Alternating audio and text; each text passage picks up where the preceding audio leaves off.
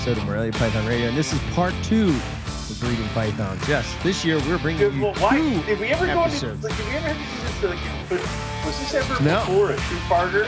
When did Yeah. were we hurting on ratings and we had to like kind of stretch this one out and make it like a cliffhanger? Ah, Will our heroes survive breeding season? Tune in next week. to find out. The answer is always no. So, Yes. Oh, by the skin of our teeth. Somehow we keep doing it. Yeah, so it's a two-parter. So if you haven't listened to part one, I would suggest you go back and uh, so we kind of went off on some tangents throughout that episode. Yeah, a little bit. um, just about different things going into preparing yourself for things you have to think about that maybe you don't think about until they happen to you. And then you say, oh shit, I wish somebody would have said this to me ahead of time. We And just did. But it's usually- also, but it's also helpful because that's one of the things where when you're thinking about breeding season, you're always like, and then the snakes will get put together. But that's like step six. There are so many other steps before that to set Yes. you up for success. So that's kind of where we went off on our tangents, and now we're, I think we're here where I think we ended the last episode with. And now the snakes are together.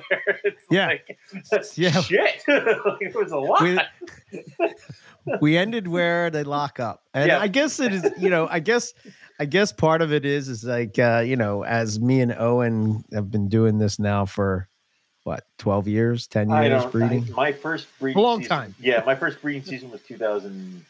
My first Python breeding season was 2009, okay. and then yeah. my first snake breeding was 2005. Right. So, So it's been a while. yeah, a little, bit, you know. And each year, you find, I, I, at least for me, You each year I ways. find I learn something new or something that I didn't think about or some problem yeah, yeah. that There's I always didn't know. you will always learn something, whether it, and Right. most of the time they're good things. Other Yeah. times soul crushing, but yes, you will Yeah. learn something. Yeah. So we made it up till they lock up, Yep. and I thought it would be good that we stopped there, and it just so happened that that was at the two-hour mark. Oh, coincidence? I don't. I don't think, so. No, yeah. Gone are the Um, years of when we do four hour shows anymore. You know. yeah, we're old. Well, Yep. I'm old. Well, no, listen. Um, you know, some of us are some of us are checking into the retirement home very soon. Others are Mm. still looking at the brochure, but we're still getting right. close. I mean,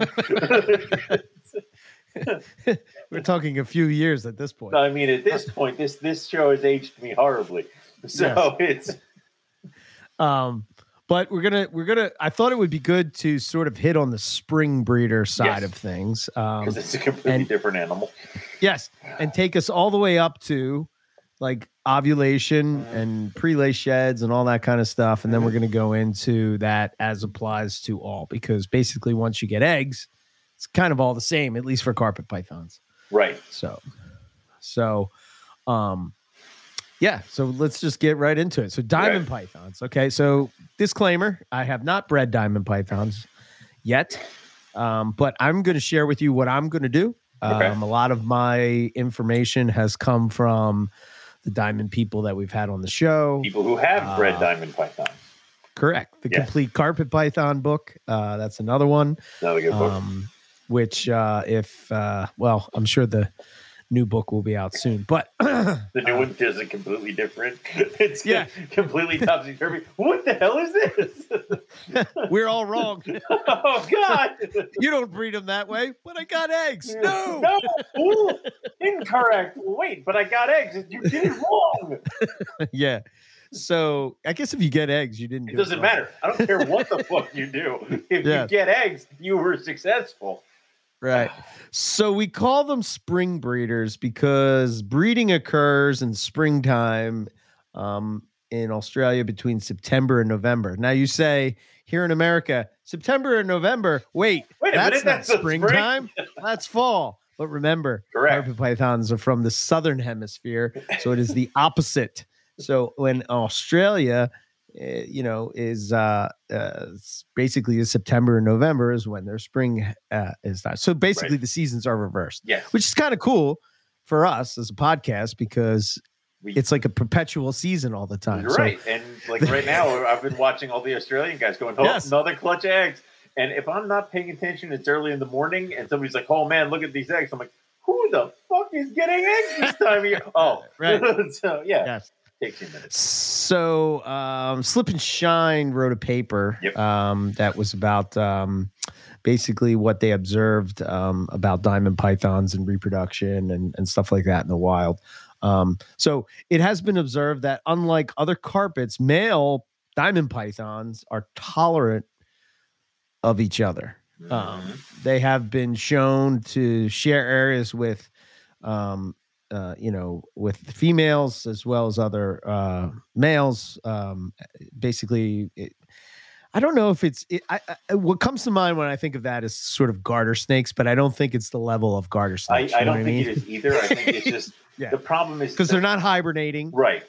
Yeah. But when you have a place that let's let's just say it gets really cold, but then you have to get out where the sun is, and the sun's only going to really hit a few really choice places, you'll kind of cooperate with each other so everybody can get on the rock.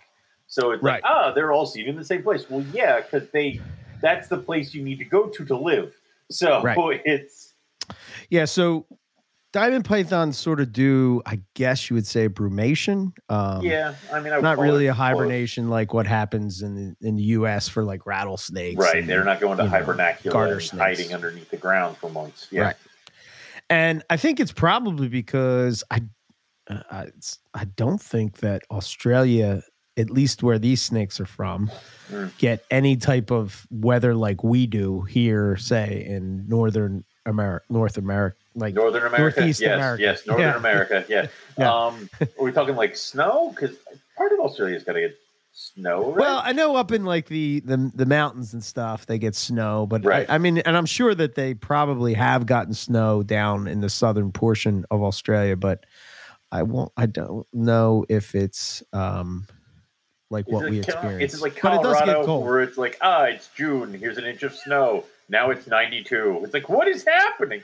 Like, is it like Rob Stone weather, or is it like, which I still have to get my sign for back here of like how many podcasts we've had since Rob Stone, and I'll just tear it. So when he when he shows up, so Yeah. But Um, I, I mean, I don't know. I, I who do we know who lives in that area? That would be is Hmm. it Peter Birch that lives down there? Peter Birch does live there. Right. Um, Anybody else? it's like a subtropical. So to me, I think of it more as like what happens in Florida, right? Yeah, I'd buy that. Yeah. you know, um, Where- basically turn the U.S. and flip it around, and that's what Correct. they are. Correct. Yes. Yes. So I, I'm gonna go with the. I, I'm not hundred percent, but I don't think that they experience like you know n- like snow like what we would get. Uh, at least where the diamond pythons are found. Right. right? Isn't it one? Um, what was the one? Like, it, it isn't Tasmania like really cold, like colder than mainland Australia and stuff like that? Yeah. Yeah. Yeah. Because it's further south. Yeah. Yeah. Obviously, uh, closer to. Antarctica, Antarctica, and uh, Antarctica. Man, you were having a bad Yeah. day, buddy. yeah. Woo. yeah. All right. Regroup. Redo it. Yeah. Okay. Yeah. Um, I I don't know. I mean, I would figure you'd probably have harsher climate in like, or at least harsher winter in places like New Zealand and Tasmania. But I'm not sure where the cutoff is. Like, if, like, let's say if Australia was a little bit bigger of a continent, and if it was like drifting a little bit further south, would it be have areas that would experience mass snowfall? Does Tasmania get Does Australia get snow? Um, yeah, the Central Highlands. Right. Um, yeah, that's what I thought. Um, Okay. However, snow rarely settles at sea level. Uh-huh. Um, right. So, okay. Okay, so that makes sense, and so I would agree with like what you were saying before. It does not doesn't sit there like three feet doesn't sit there and stay there for four days or Right, weeks. Yeah, okay, Yeah, it's not like what we got. So, so um, one of the things that I uh, that again, this is just a little tidbit. You take it as you will. You can use it um, to your advantage when you sort of know how the how they work. Or um, so males are cued in to sort of uh, uh, tr- uh, track down the females by chemical cues. Um, and when those fe- uh, those receptive females are, you know, I guess, uh, moving around, those males are on the hunt for them. Um, as we've seen with carpets, you know, like one of the tail, and we sort of talked about this in the last episode. The telltale sign is that once those males are cruising in their cage, Yep. it's sort of a cue that things are moving in the right direction. Right. Um, so, um, you know, there was the in that study there was uh there were males they moved over 100 meters. Um it's also thought that females you know they lay every three years uh and this is just due to the cost of the female's body. I think the study they did she will decrease weight by 50% um so that's you know and to put That's that back rough, on in man. the wild it's not like um she's gonna you know as soon as she gets off the clutch there's gonna be a nice white rat waiting for her to sort of take down you know Or what I mean? or somebody's gonna be feeding her while she's sitting on the clutch. Like, yeah, I mean, I would imagine it takes that long for uh, a wild female to recover. Yeah. Um, so with diamond python, so what we're gonna do is I'm, I'm right now I'm just sort of talking about a little bit of natural history, but we'll get into like what I'm sort of gonna do. Yeah. But um, uh, diamond pythons, Bredli, and I would say imbricata. Now inlands are sort Whoa, of what? this Wait, one. what? What? You're you're not going to include inlands in this? Well, the reason that I don't. So here's the question I have, and Yeah. I'm sure that one of our lovely Australian um, Listener, listeners will uh, in the know would probably reach out to us. But my Mhm. thought is it possible that inlands that are in the southern portion of the range, right? Mhm. So it would be similar to where you would find like diamond pythons and and and imbricata, like you know, uh, uh, in the same what would that be longitude, right? yes, The latitude. launch, Longitude? launch, lad. Yeah, yeah, right, Yeah, okay, okay. yeah, Very good. Yeah. So they're sort of from that same type of climate, um, Right. Where they're they're they're in the southern portion of Australia. Uh, obviously, Imbricata is on the opposite side. Bredli is sort of in the middle, Mhm. um, but they're in a desert, so it gets cold at night right. um, and it's warmer during the day. But we'll get into that. So I, I'm wondering if it's possible that the more northern species of inlands Mhm. um, reproductive um, ways are sort of similar to what you would find in a coastal carpet, which is maybe why you sort of have luck with some people have luck with it Yeah. sort of either way. Just the thought. I, know. mean, I would I would say it's a possibility. I would say that Right. it, it's all going to go back to that thing that we talked about last time, where it's the let's say you need three things to get your female to go, and it's any mixture of the seven things that might affect them. So Right. it's yeah, it could be that too. Could right. that too. so you know? who knows? But Yeah. So in the wild, inlands are breeding in the spring, right? They're laying eggs midsummer, and the hatchlings are emerging late uh, summer, early fall. Right. Right. So similar to what to what we do here in, in Bredli and diamonds and stuff like that. Yeah, yeah. similar. Also similar to what diamonds do in the wild, Right. And also similar to what imbricata does. In the Right, because that's that's the that's the best time to have the babies hatch. right. Right. Um. So, so they're gravid. So th- there was a gravid female that was observed in the wild at the end of December, and I think this is where they thought that it, this would suggest that the the that they would lay their eggs in midsummer um, sort of uh, time frame. So so there's that. So inlands, I don't know. I'm, I'm sort of gonna. I, I sort of have You're on the fence sort of a mix one. of the two. So Yeah. they're in my right now. Currently, they're in my main snake room, um, which oh, is that's right. where trying inlands this year. yeah. So the Ah. female Mhm. is on the bottom of the room, so she's close to the floor. Yeah. so it's sort of like this. You're, you're She's it's kinda- naturally you're you're you're treating her like a spring breeder, but also kind of not treating Yeah, her like a spring breeder. I get what Correct. you're doing. You're straddling the line. And hey, Right. that listen, if that works, don't fucking change it. Like, it's, like if, if that works, don't next year go. Now I will make you colder. Who cares? like it works. I right.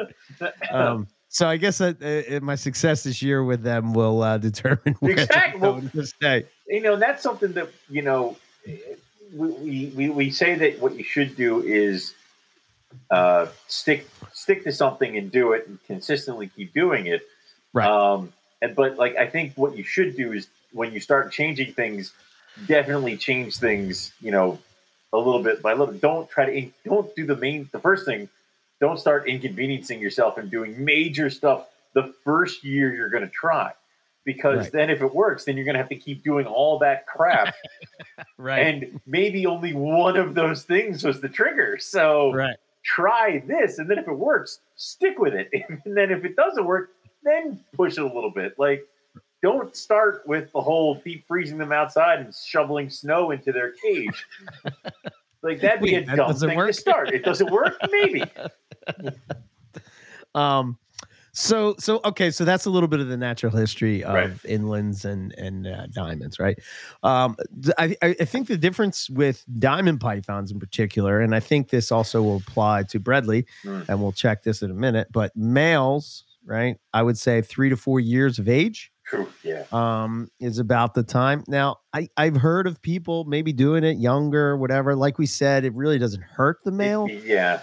but i think because they're they're such they're they're so different in how it well we'll get into this so let me talk about how you how you sort of keep them so Okay. normal times like normal time how i keep them is we're looking at an ambient of 68 to 77 you know somewhere somewhere in the high 70s to the And high that's, 60s that, that's the cool That's side, ambient am- temp, whatever. Yeah. right that's the ambient Gotcha. temp right Gotcha. gotcha, um, and that would be 20 to 25 celsius right so the thing is is that they have a hot spot of about 88 to 92 Yep. uh, which would be that would be fahrenheit 31 to 33 celsius Be- um, that would be freedom height or eagle units. But Yeah. Yeah. Just- and sort of the the the key to with diamond pythons right is Yeah. that differently than carpets is that like normal carpets is you sort of reduce those temps as well so you reduce those ambient temps you don't reduce the basking temp Mhm. you reduce the time of, of the basking is available what I like to what I like to use it as is what I do with the Bredli is the, like so most of the year they're like this, where their Right. hot spot is is only a couple degrees away from what the ambient room temp is, and then as winter goes, that gap between the two temperatures just keeps expanding because the night drop is going to get worse, but the hot spot is going to get is going to stay the way it is. So okay all of a sudden this one that is that just drops down here. So this the hotspot remains the same, but the Right. gap between their nighttime low and Right. their daytime high just gets huge, and Right. that is what ends up triggering them to actually get going. So Right. So, unlike with regular carpets, where their ambient temperature stays the same and their Yeah. hot spots stay the same during the day, right, right? Diamond pythons, you reduce the, The ambient temperature.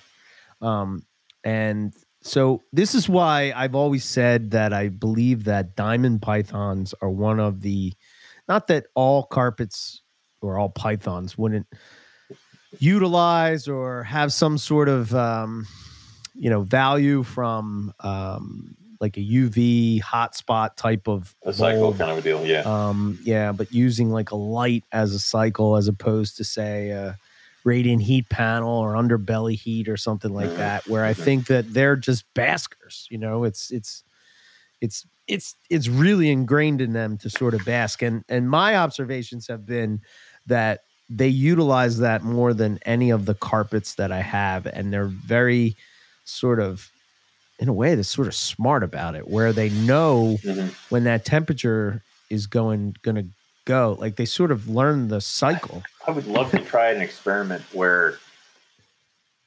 All right. Well, now in a in a magical world where imbricata are available, would you Right. keep imbricata just like a diamond?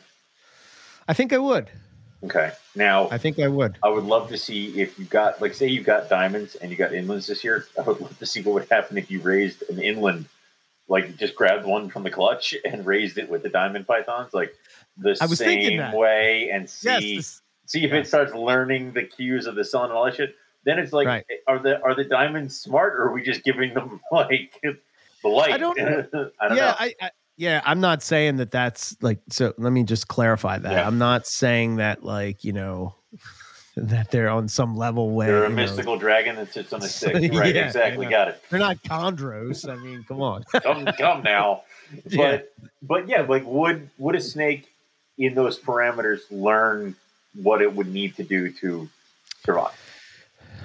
I think it would. I mean, I, I- think it's just. I think they're just d like in their DNA or however their function, Mm. their their their basic instincts are to to heat up. This is why it's thought that they're they're blacker than other carpets so that Mhm. they can absorb that you know that sun.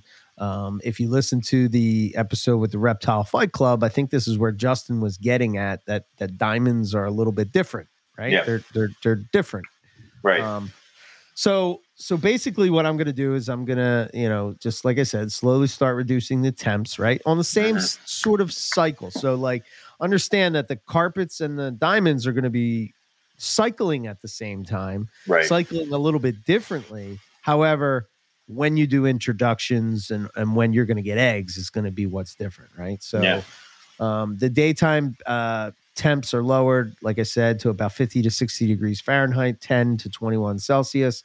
But the basking temps remain unchanged. But the access is reduced down to about five to six hours. Right. Um, basically, you do this for about one to three months, one and a half to three three months before you gradually start increasing the temps back to normal Mhm. um, about three to six weeks after bringing the temps back up you know um, you know you try to feed them a little bit get them going let them know that things are around i think i i think you've talked about the sewing with with Bredli is that like once that once they eaten once they sort of go into a shed like the female will go into a shed What, what ends up happening is so I, I drop mine down, and Bredli are one of those weird things where during the summer months they're like orange and red and gorgeous.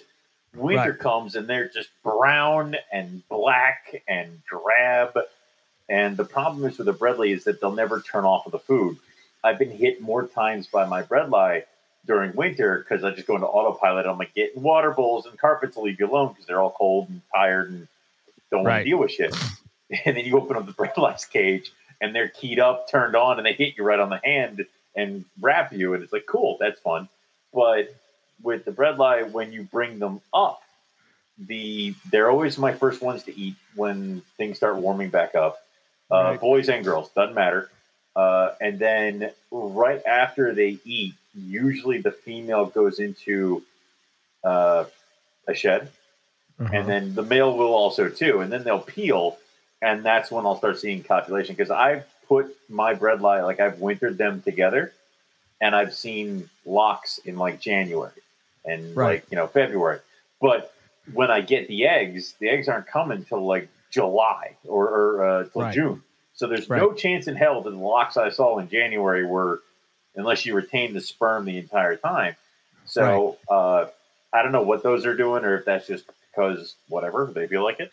But Well, um, Do you think that that? So I know. Uh, sorry Yeah. to interrupt you, but Okay. you just said that you're putting them together and sort of the fe- like.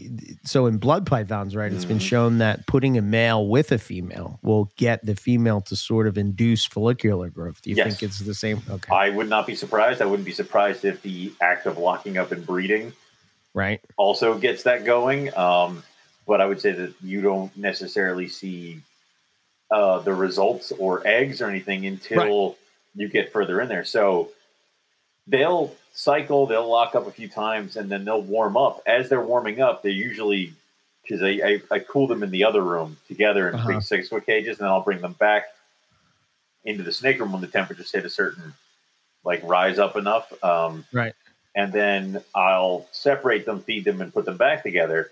Sometimes the that act of moving them and then separating them and then feeding them and then putting them back together Right. like wipes the slate clean and they'll be locking up anyway. But I will see sheds out of males and females right at that right time of once they're come up and once they've eaten. So Right. and I it's almost like you know when you offer a male a meal right when they warmed up and they refuse, you're like, ah good, you're on point. yeah. Like Yeah. I've never seen a Bredli male turn down a meal. Like uh, they'll be like, I doesn't care. Well, what's what's crazy about the diamonds, right, is in particular when they are even at that cold state, as Yeah. long as they have that access to that basking area, Yeah, um, they they still eat. They're still active. They're Yeah. still like you know, which It is kind of matter. crazy yeah. because it's hard to wrap your brain around a python at fifty degrees. Well, right? we talked It's- about it's- how Like we, we know they need the heat for digestion and stuff like that. hmm But what is the minimum amount of heat, the minimum temperature they need to properly digest? Well, I think it's been said that it's in the like 82, Right. 83. Yeah. So you just got to get the body temp up to the 80s. So Right. even if the, the, the, the basking time is cut Yeah. down by so much, as long as it hits a certain point where they can get that temperature into the 80s, I think they're going to be like, I'll eat.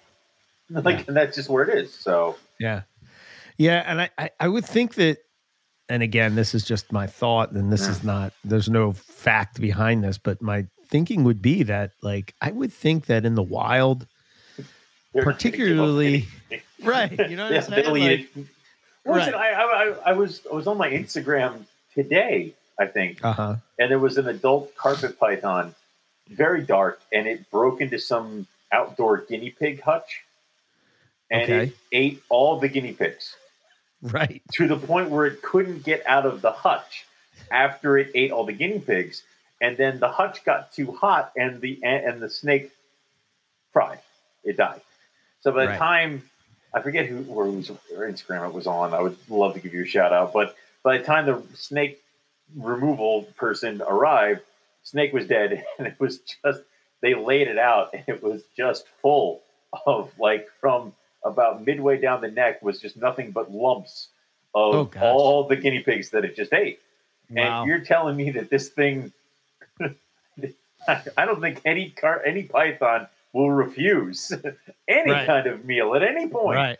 You know, Especially like a wild. oh, of course, a wild you one. what I mean? Yeah. Like, listen, yeah. listen, a female sitting on an egg and a bird comes flying up, I'm gonna kill that thing and I'm gonna eat Right. it. Like, I don't think they eat on their eggs. No, no, no. There's just nothing that ever comes in front of them within striking Yeah. distance. So I, I would, yeah, I, I'm with you. I think that the only difference would be is if they know that they, I mean, I wonder, well, I guess this would be more of a question. I wonder if they know how much energy they have and have to use.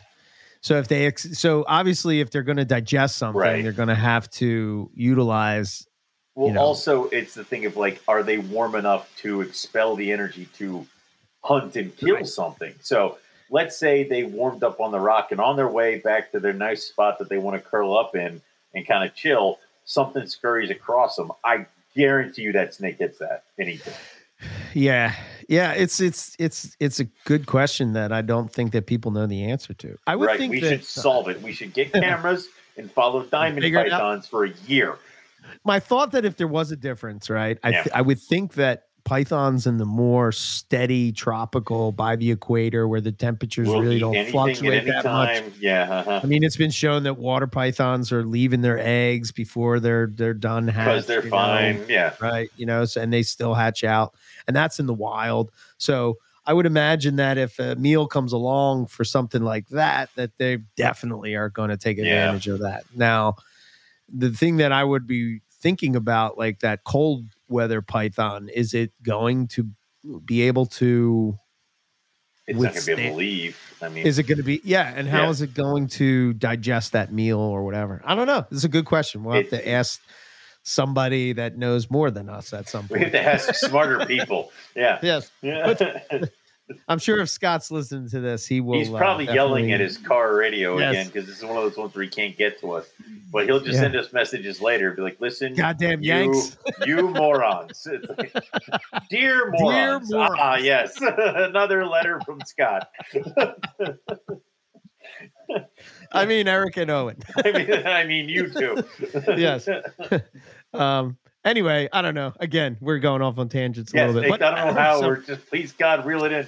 so, um, so, so, okay. So we're we're, we're dropping the temps. We're bringing it back up. Yep. They're they're coming back up, and now you got about three to six weeks where you're bringing them up. Probably, I'd say about a month, right? So we're looking Yeah. at probably March. You're going to start warming them up. Yes. Um, maybe a little bit before. It really just kind of depends on the weather. I mean, from what I've seen thank from you. people in our area, it's sort of like if the weather, if the, the winter ends early, March. you know. But then we seem to get these sneaker uh, snowstorms that come in like mid March, like just wallop us, you know. Listen, don't if it's a if, if you're like I you need to be fluid because if you're like I will raise temps March 3rd, and you look at the thing and it's like you're suspected to get three feet of snow. Wait till like don't don't Yeah. get downstairs and attempt to raise temperatures when Right. Yeah. So be fluid about it. I would think that probably I've watched the weather more in my life from breeding pythons than I ever worried about the weather in my day to day life. You, right? you no no you've looked at things that, as a python breeder. You've looked at things you never would have thought you would ever paid any Sure. fucking attention to. What lunar cycle is it. Eric? lunar cycles. ah, yes. yes. Good. Yes. Like you know, Yeah. I, I'm sitting there. I, I I remember when I was still working for Dad, and I'm sitting there, and I I'm leaving the post office, and everybody's running around like crazy because there's some sort of bomb cyclone coming in. Dad's like, we should probably close up early. I'm like, yes. Yes, I can go home and throw all the snakes together. like I was, you're right. I agree. Like it was all that kind of stuff. Where you know that's the shit that you know, I'm more excited about that crap, and that's the stuff you pay attention to. And you're right. Sometimes when you separate, like you warm up and you put everything together in March, yeah, I mean, we had a weird, like, you've had snow flurries when it gets kind of warm. All of a sudden, you'll have one or two days where it gets cold enough that there are some flurries that run around in late Right. March, kind of early April. And I mean, those those are great. Usually everything's locked up at that point. So, Yeah. Yeah. So, you know, as, as those, so as the temperatures are coming up, you're, the mm-hmm. females growing in follicles. And at this point's where the introductions now with with this, I always do males into females cages. I just think that the male is cruising, looking for the female. Yeah. Female has all that scent and stuff within her cage. This is why I think we talked about in the last episode where like you're cleaning, but you're not cleaning. you're not cleaning, cleaning. Like, You're right. I this last weekend is I did a I did a major clean on a lot of the female tubs. I checked all the boxes, Right. scrubbed everything down with we're talking like bleach, we're talking Dawn dish soap and stuff like that. Everything got scrubbed because now I'm just going to be doing spot cleaning. If especially if they only have like if they have mulch cages and stuff like that, it's going to be spot cleaning until probably springtime, and then Okay. a lot of other stuff like paper. I'm going to change the papers, but I'm not going to touch the insides of their hide boxes unless Right. they're outside of the hide boxes. So want them to be comfortable. You're like same deal. Want it to smell like her, and it should be that cages that that it, she should have home field advantage Right. because he's going to look for her. If Right. I take her and throw her in his cage, it's all going to smell like him, and that's no good. Plus, it helps with it being her cage because he's smelling her all over the place. You can kind of also fake him out with other male scents and stuff Right. like that, like throwing the shed in there and things like that. So the only time I would ever necessarily put animals in a in a male's cage would be it would not be that male. It would be a different male and then a female kind of a deal. Yeah.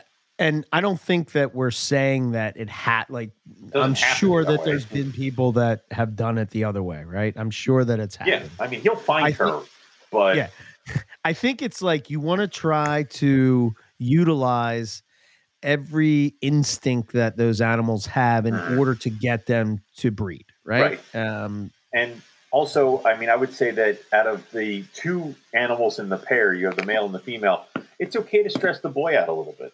You know, Yeah. it's like he's Yeah. he's going to do what he's going to do, and then he's going to go back to his cage, have a nice rat, and go to sleep for several months.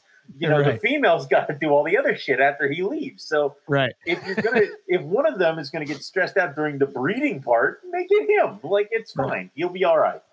Yeah, and this is why we said in, the, uh, in the episode 1 that Mhm. um you know, breeding is very stressful just all around. I Oh, you said it's what was the thing they said lost? Like what was the percentage of the diamond python weight loss? 50%. Fifty percent. Right. And you know what? That's a healthy, ready to breed animal. Fifty percent. Yeah. That's why we. That's why we're saying last episode. If you're on the fence, don't do it. Like it's. Right. Yeah. Yeah, that and and they do look they Horrible. do look pretty, pretty bad, Yep. especially with maternal incubation, Incubation. and we'll we'll we'll get We'll into get into this. that. But um, so we put the fe- we put the male into the female's cage. I'm assuming Right. you do this with Brad Bredli too, right? yes, I do. You yeah. know, okay. Um, put the male. So I've read. I don't Mm-hmm. know if I'm going to approach this like I do my other pythons, um, my other carpets, where I just leave them together and set and forget type of deal. Um, but with diamonds, it seems to to say that you should keep them in there for a few days, pull them out, and put them back. Pull them out for a couple days, put them back. I So what do you do with, with- the Bredli? I do that with everything, to be honest Really? with you. Is I put them all in for several weeks, and then I will separate for a day because then I'll feed.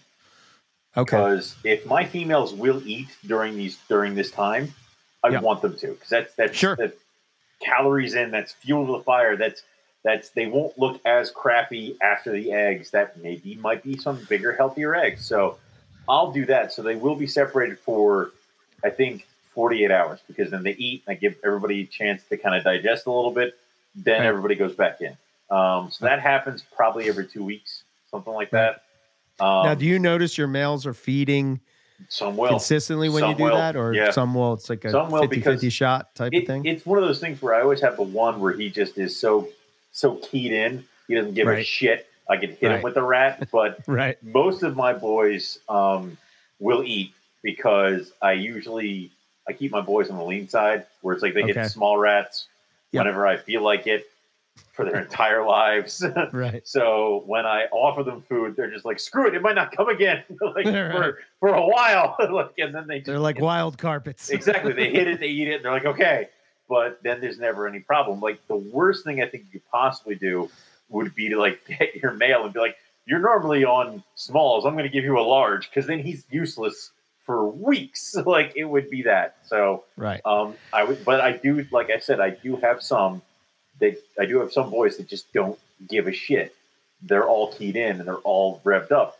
The good thing is, is that sometimes I feel like carpets or pythons in general have goldfish brain, where it's like I pull him out of her cage, they they both eat, and then 48 hours later I put them back in, and he's like, "Who the hell are you?"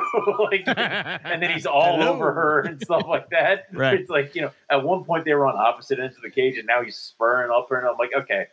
So that's the other part too, where sometimes these random introductions Right. and also my boys might be shedding and maybe before I introduce the male back to the female, I throw a shed in there. So now he Right. comes back in, he smells his girl, but there's somebody else who's been here and now he's all freaking out. So Right. Yeah, I think that's a that's a good thing to to to, to bring up, right? If you Yeah. put the put the put them together, Mm. um, one of the cues that I look for is like maybe when to separate them is sort of when they're not, Not together, together. anymore. Yep. You know, you'll see it to where they'll sort of lay together, they'll bask together. Um, you know, they it's immediate. Like the first time I was breeding carpets and I saw them together, I was like, "Oh my god, it's a lock!" But no, you're, like, shit, you're shaking the cage because you're gripping it. No, no, no, no, no, no, no, it doesn't mean shit. no, no. So I think I think basically from what I've read again, this is just what I've read and how I'm going to approach it is Yeah. that basically from now on with these introductions, it's basically a couple of months, which would Yeah. be the same as what you would do with the winter breeders. It's just in a different time frame. So it's it's kind of hard for me because I'm so used to breeding pythons a certain way to think that now else. yeah, it's going to be different, right? I'm going to be breeding these pythons at this time of the year, and then when that sort of cycle is done, right? This, the, the winter breeders are breeding in January, February, March, and then I'm going to start breeding the spring breeders in March, it April, helps. May. It helps when you have other shit. Because let's put it this way, I I would be doing the carpet pythons and all that stuff, and then after the carpets, because um, they would start coming up in March stuff like that, and I get my first couple clutches of uh, carpet pythons in like uh, April May, which you know I, I always had this one female that would just breed like immediately, like and then the eggs would be like she was the first one to breed, first one to lay the eggs, and she was like, "All right, here's your shit, give me my rat." I'm like, "All right."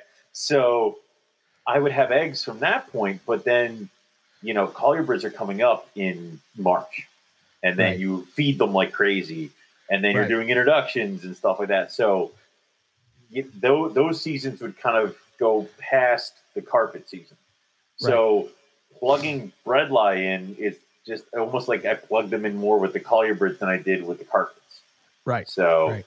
Yeah. Yeah, and I think this is why people think you you know I think the key with these species is Mm. the getting that cold temperature. they need it. Like I have, and they need it where I, I've had a couple times. I've had a couple people say like, "Oh man, I dropped mine down to like 55." I'm like, "Well, how long?" They're like, "A day." I'm like, "They need a little more." yeah, Like, and and I know that everybody is like, I don't know if I should. They'll be fine. It hurts, but you'll be fine. But yeah, it does.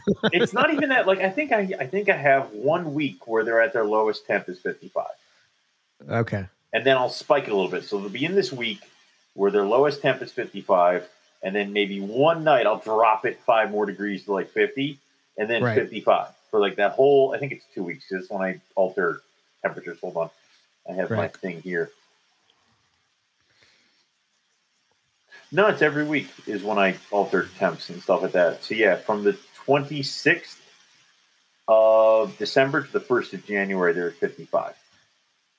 Yeah. I did a chart one time where, Yeah. and I this was obviously with the winter breeders, but Mhm. like it goes over. uh Basically, I want to say it's like a six to eight week Oh, I'm sorry. No, that's up, that's up and down. That's January to February. I'm sorry. That's January 26th to February 1st to drop to 55. Because Okay. then I'll start keep kind of ramping it back up. ramping right? it back up. And then Right. the drop hits 65 around February 14th, which is, again, we use holidays. Valentine's Day. That's when you start getting ready to put the boys in and stuff like that. And then Yeah. the male intros happen in end of February. And then they're back in the room by the end of February, March. But that's if I'm doing separate. Uh, I just keep wintering my Bredli together, and it works because they keep Right. doing one pair of Bredli a year, Right, um, Right. which is fine. I, it's because my stone watch won't grow. right. They just, but yeah, um yeah it's uh it it's it's just it's just different. So so yeah let me talk about that real quick. So it's like i'm dropping so say my um nighttime temps for and then- and again we're we're kind of jumping back and forth but We are are. talking winter breeders now. So nighttime temps would be like say it's 78 for a week and then Uh-huh. it drops to 76 for a week and then it drops the next week to 74 and then to 72 now that doesn't mean that it has to be exactly 72 degrees right there's going to be It some nights be. where it goes Yeah. down to 70 and there's going to be other nights where it goes up to 74 right. but my thermostat in my room on my you know heater Is that's set in there is set for that you know Yep. and sometimes um it won't get necessarily colder than that but it's not going to get warmer Warmer than that, exactly.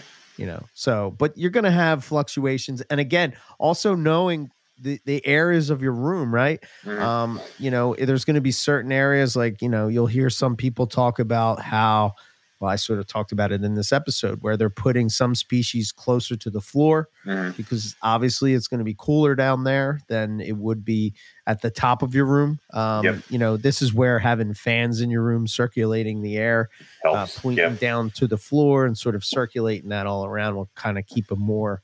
I think the the room that I've seen the the two rooms that come to mind where I've seen it like really really nicely done was uh, Mm-hmm. Keith McPeaks and Matt Minatola's. Right, He's Yeah. got fans in all the corners of the room. He's got thermostats on the bottom of the floor Right. and uh, you know on the top of the floor and it's yeah it's it's crazy how tuned in he is to their rooms you know both those guys um but uh but yeah so and then basically once i hit that that temp of like you know and again i'm shooting for 70 degrees as the cool um ambient um air at night Mhm.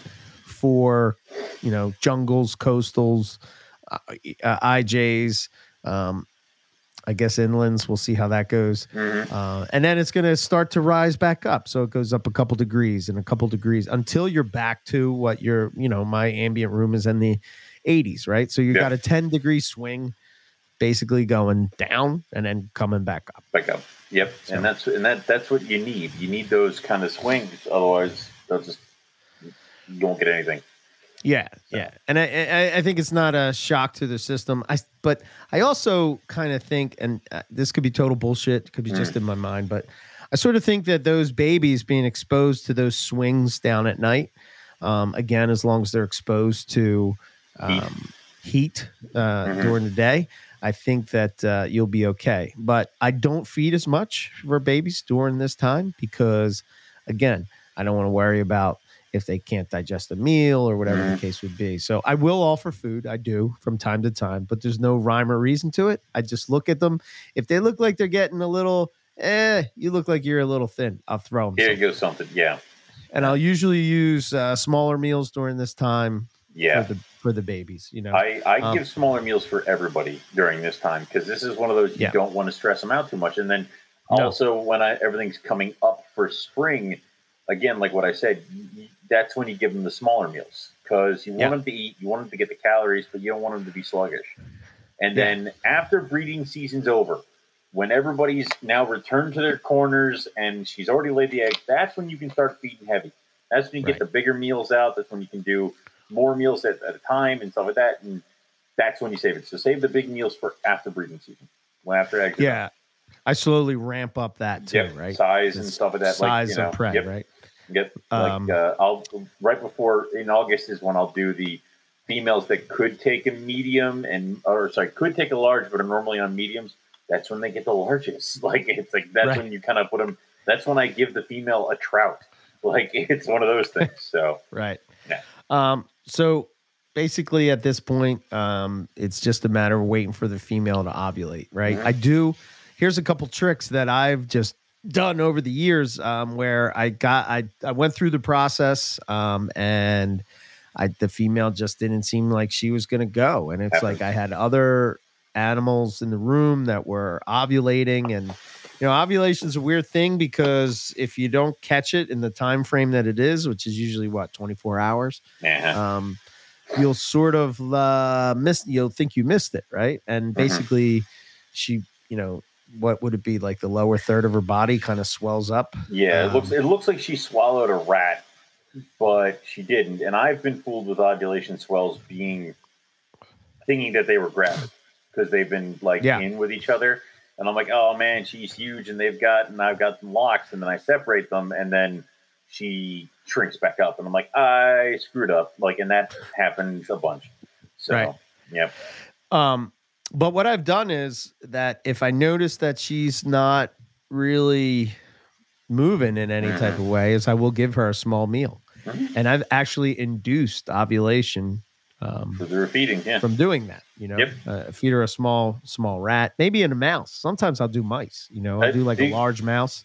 My Um, favorite thing to do is um, I get the bags of chicks, and Yep. I'll just I'll throw them chicks because they'll Yep. eat it. There's not that big Sure. of a deal. It's not a rodent, and yeah Um, and I- don't really understand. I well, my I guess my thinking would be, and again, I, this is just speculation on my part. Part Mhm. Is that maybe she felt that she didn't have enough resources. Maybe I didn't feed her enough going Yeah. into the breeding season, and Yeah, here it is. It's like, oh, okay, wait, there is food around, so I can, eh, you know, use this energy in order to, uh, you know, uh, Mhm. continue the the follicular growth and uh, to finally get eggs. Um, and also, the other thought is is that sometimes maybe it kicks in an instinct of, oh wait, there's prey around, which means that there's going to be prey for the offspring. So I will sort of uh, go forward with uh, breeding. yep. Um, so I don't know, I don't know, but that that's something that uh, if you sort of know, what I mean, what were the signs that I, I basically I just had other people that were uh, like telling me that they were getting ovulations and You're like other Clearly. females in my room were ovulating. So I was like, well, what the hell? And Yeah. I just sort of did it and it kind of worked. So I don't know, it's- just a trick. I, dude. And I'm terrible at spotting ovulation swells. I really am.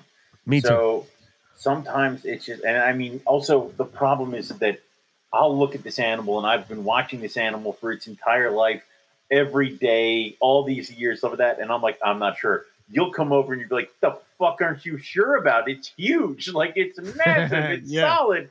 So it's one of those things where. Yeah, I, I'm just the kind of person who will second guess it. I usually have that one break with reality every season where I'm like, I'm not going to get any eggs and I'm a failure.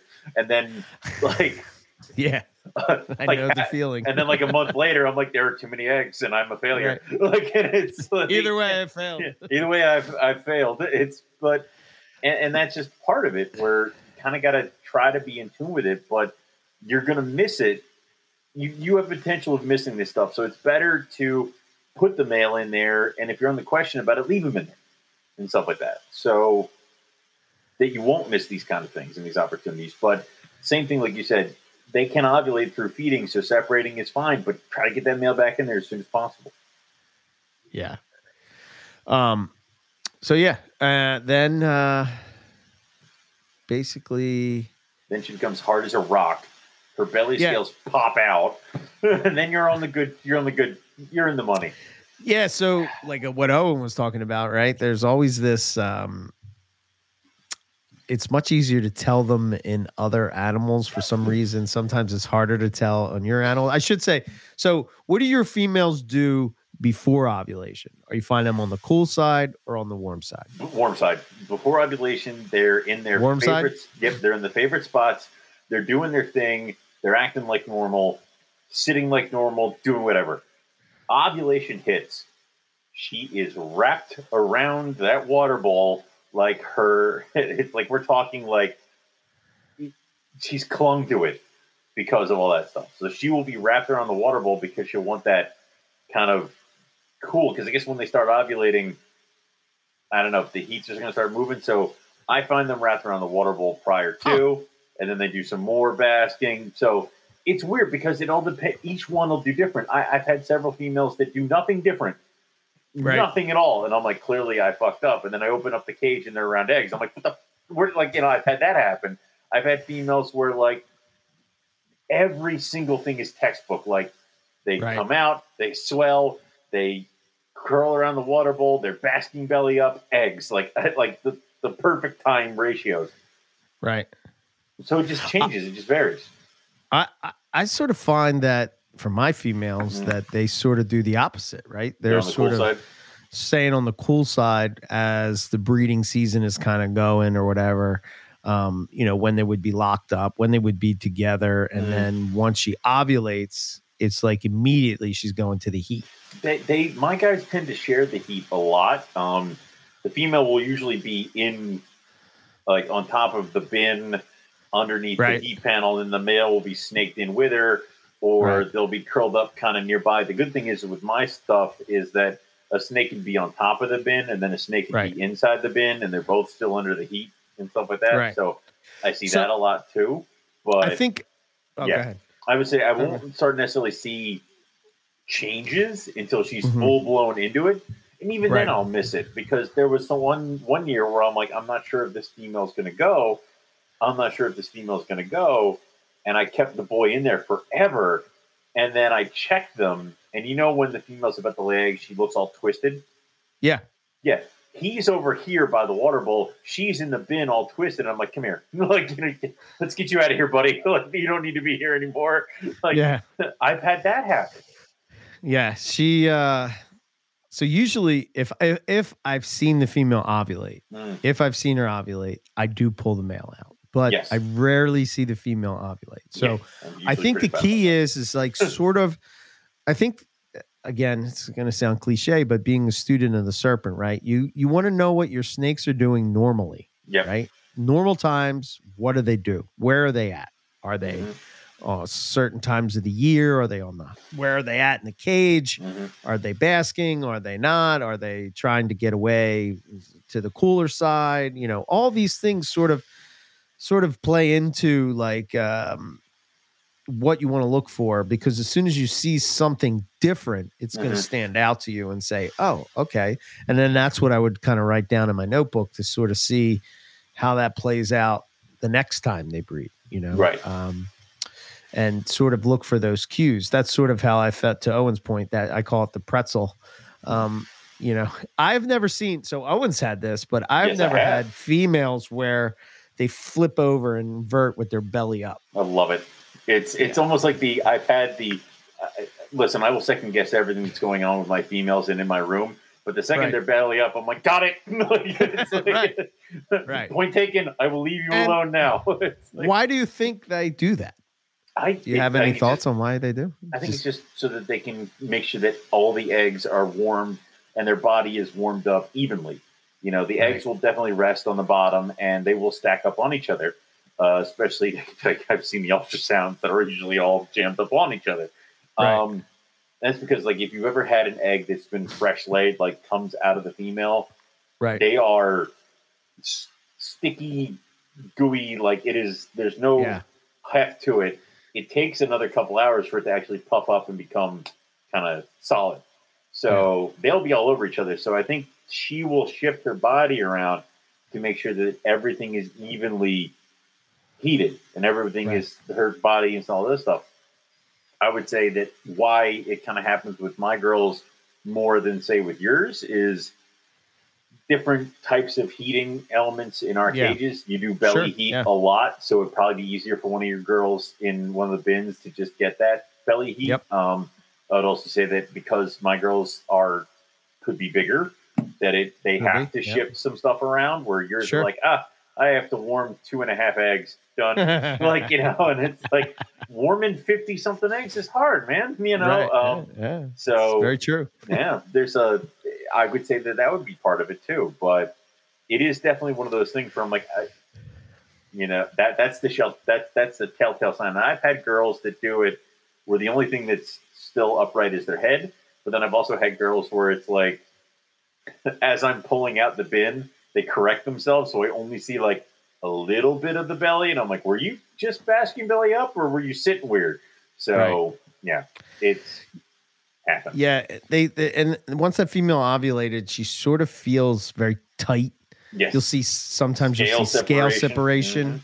Um, you know, these are all like signs that you're sort of The the belly right track. scale. My favorite is the belly scales will pop out and become yes, squares, and Yes, it's one of those that like that's people are like oh watch for scale separation. This I'm like watch those fucking belly scales. yes, When halfway down her square her scales start popping out and staying out, you're on you're on it because there's no room left in her lower half. Like yeah. is It's full. It's almost like think of it like I kind of look at it like love handles, right? so if you like, if you're like, if you have love handles Yeah. and you wear a comfortable pair of jeans, it's not going to look as much. But as soon as you put on the the, the, the jeans from your twenties, you try to squeeze into those, the love handles sort of wear my out onto the leather pants from when I was a rock and roll Yes. star. No, Yes. buddy, no. Like, Um, it's sort of like yeah, her her belly scales Yeah. are now smaller than her body, so it looks it, it's hard to explain. it- it- but they- as soon as you see it, you will you know it, and Yeah, they'll also movement is not their friend. So they will sit, they will pick a spot and they will sit, and then when they Yes. move, they will move slowly. And I've had females where they are the nastiest, most evil bitch of an animal. The second it's gravid, it's like curling up in my hands. I'm like, I don't know what to do. with it. Like the the Woma python, the one that I gave to Lucas, furious evil creature. When it's gravid, it's curled up in my hands, and I'm like, all right, like, and that's that happens. So like they will. Uh, I mean, also the other thing is that you know you're starting to put your females away, like back in their cage, and you Yeah. let them run through your hands. yes, You can feel the eggs, but if you kind of let that, if you kind of give a little bit of resistance, a little bit, and she doubles back fast as humanly hell, like with murderous intent, you're probably getting some eggs in there because right, she does not like you touching those. Um, right.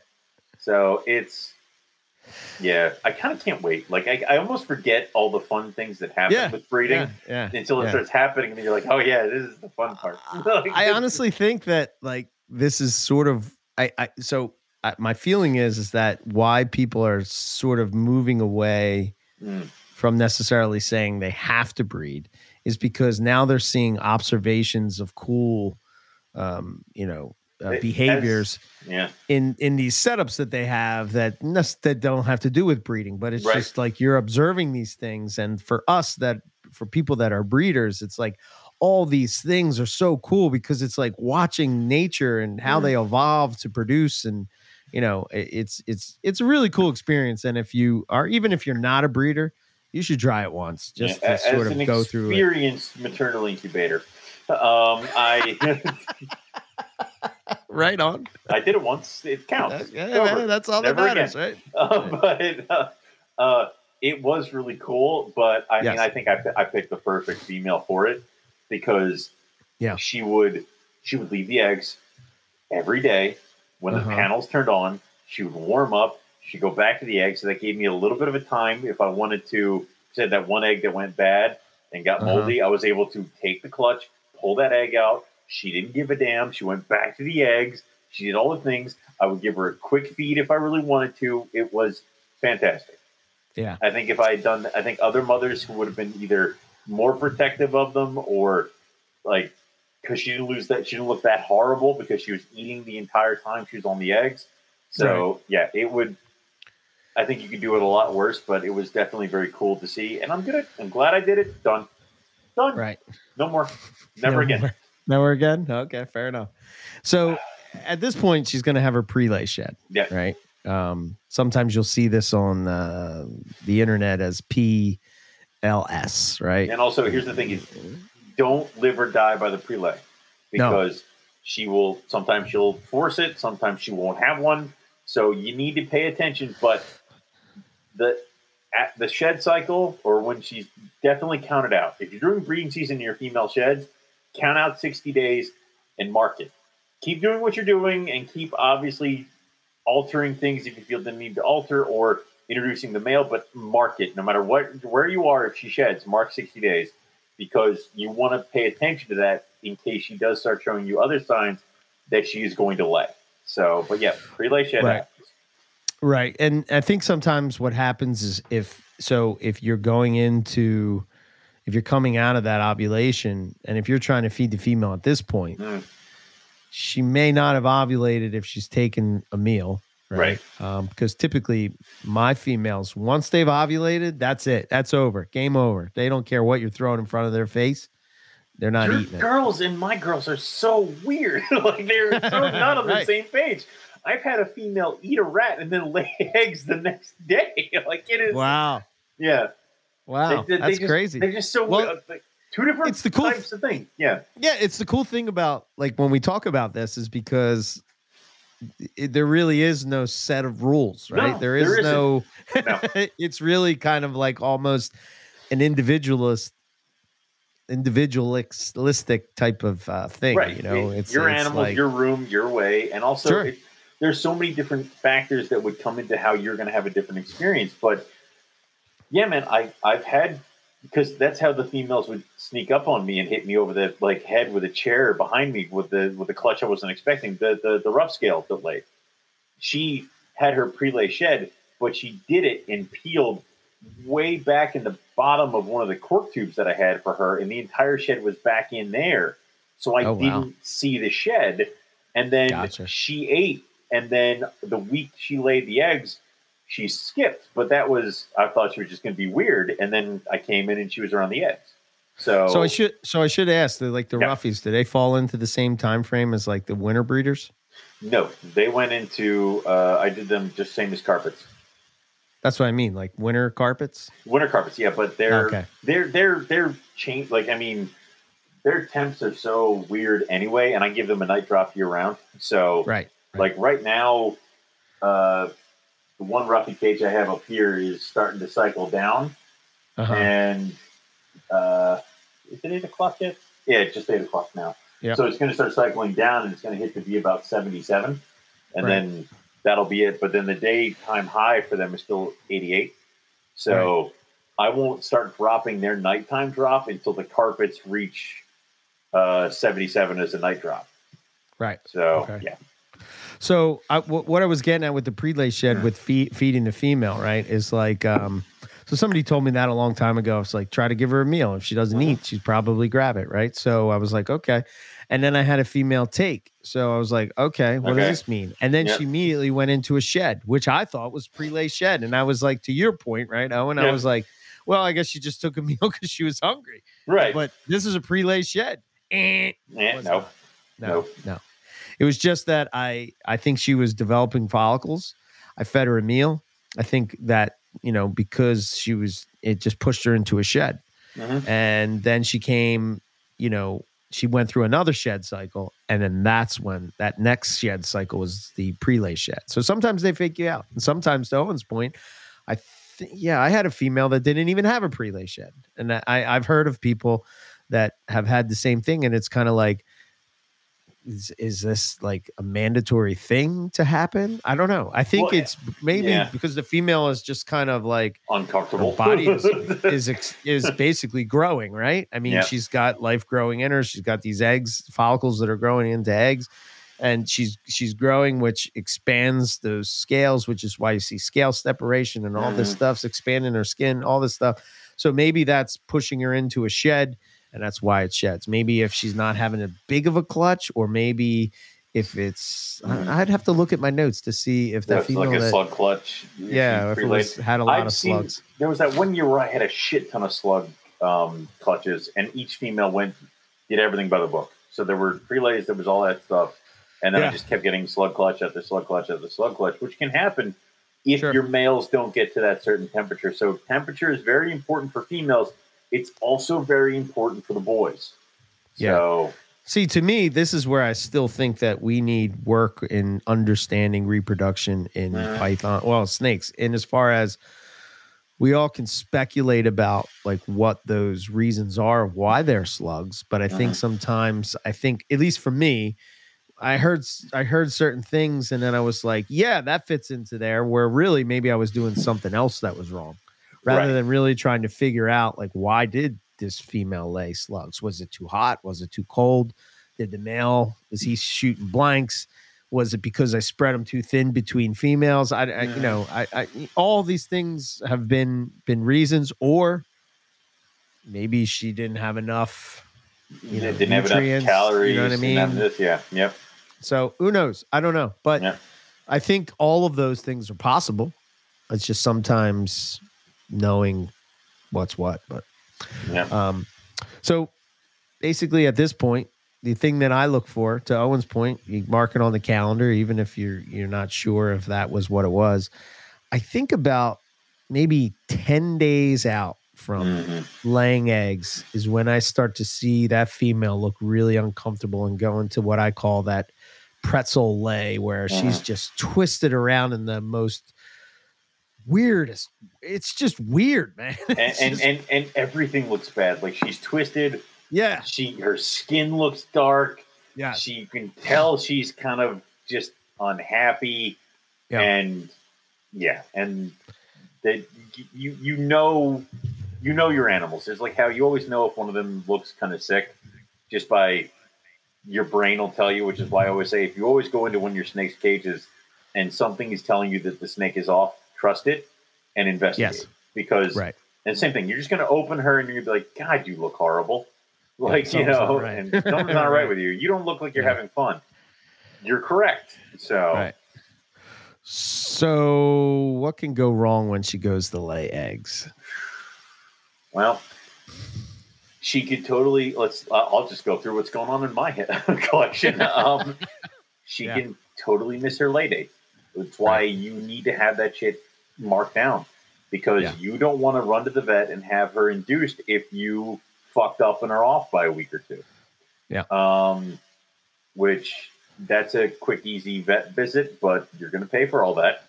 Yeah. Um, I've had to do that. I've had to induce two females over my career, um, which is fun. Usually, with, after they get the shot, it's usually about 24 hours when the eggs show up. Um, Mhm.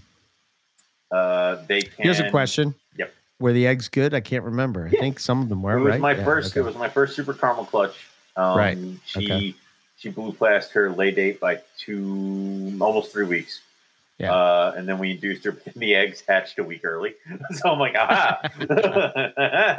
so, um, yeah, we induced her. Uh, that was the other thing is that uh, that was when I didn't have lay boxes and stuff like that. So I, I we gave her the shot, and then I put her in a cage full of mulch Okay. two hours she was laying eggs. So Right. and she coiled them all up perfect. Uh, the other time those eggs were bad. That was a jungle clutch, and it was the slug was like three eggs combined, so it was this long like tube, and that was the first egg in the thing. So Okay. they induced her. She didn't get that really out, but she started to enough to the point where I was able to see the egg coming out of her and realized that it was a long, not good slug. So Right. I stabbed it with a needle and drained it, and then Right. that came out, and then all the other slugs came out after it. Gotcha. That's the other thing is that if you you come in and she's laid a couple slug clutches and she's about and she's nowhere near her lay date. Let's say she's a week before her lay date and she lays a couple slugs. Hang in there because she's probably going to lay some good ones. Right. But the rest of the eggs are coming. If it's like she has her pre-lay and then a week later she lays a couple slugs, the entire clutch is coming and it's going to not be good. So, um, Right. so that can happen with large malformed slugs that kind of block her up. Egg binding can happen, which is um, not good. Mm-mm. That's where the eggs fuse, and that normally requires surgery, and also uh, potentially can uh, basically have they basically have to spay her is what ends up happening. So you can lose a breeding female that way, as far as being able to breed. Um, you can have a prolapsed or ruptured oviduct, which Yeah. I've had that happen before because I came back Sure. from one carpet was curled up with her eggs and they were all covered in blood. Um, but she survived, and that was terrifying. Uh, yeah, you can have that kind of stuff. Uh, so you just got to keep up for that, keep watch for that kind of stuff. The only two major things that I've had happen were probably I had a coastal that I had to palpate some eggs out of. Yep, those are fun. Um, uh, which luckily for me, the eggs were close to the vent. Mhm. So I called Dr. D. Mhm. he sort of said, you know, sent him a picture. He said, I think you could probably palpate them out. So there was two eggs. I palpated them out. The one egg, for whatever reason, uh, somehow was blocked. It just didn't come out. Once that one came out, the other one came out right away. So luckily, you could see that the egg was right by the vent. Mm. Um, you know, I don't know. I, I still to this day don't know what caused that. I'm not sure. Um, it can but, just uh, happen. I mean, but man, does it freak you out with breeding that girl again? oh, oh. yeah, oh yeah.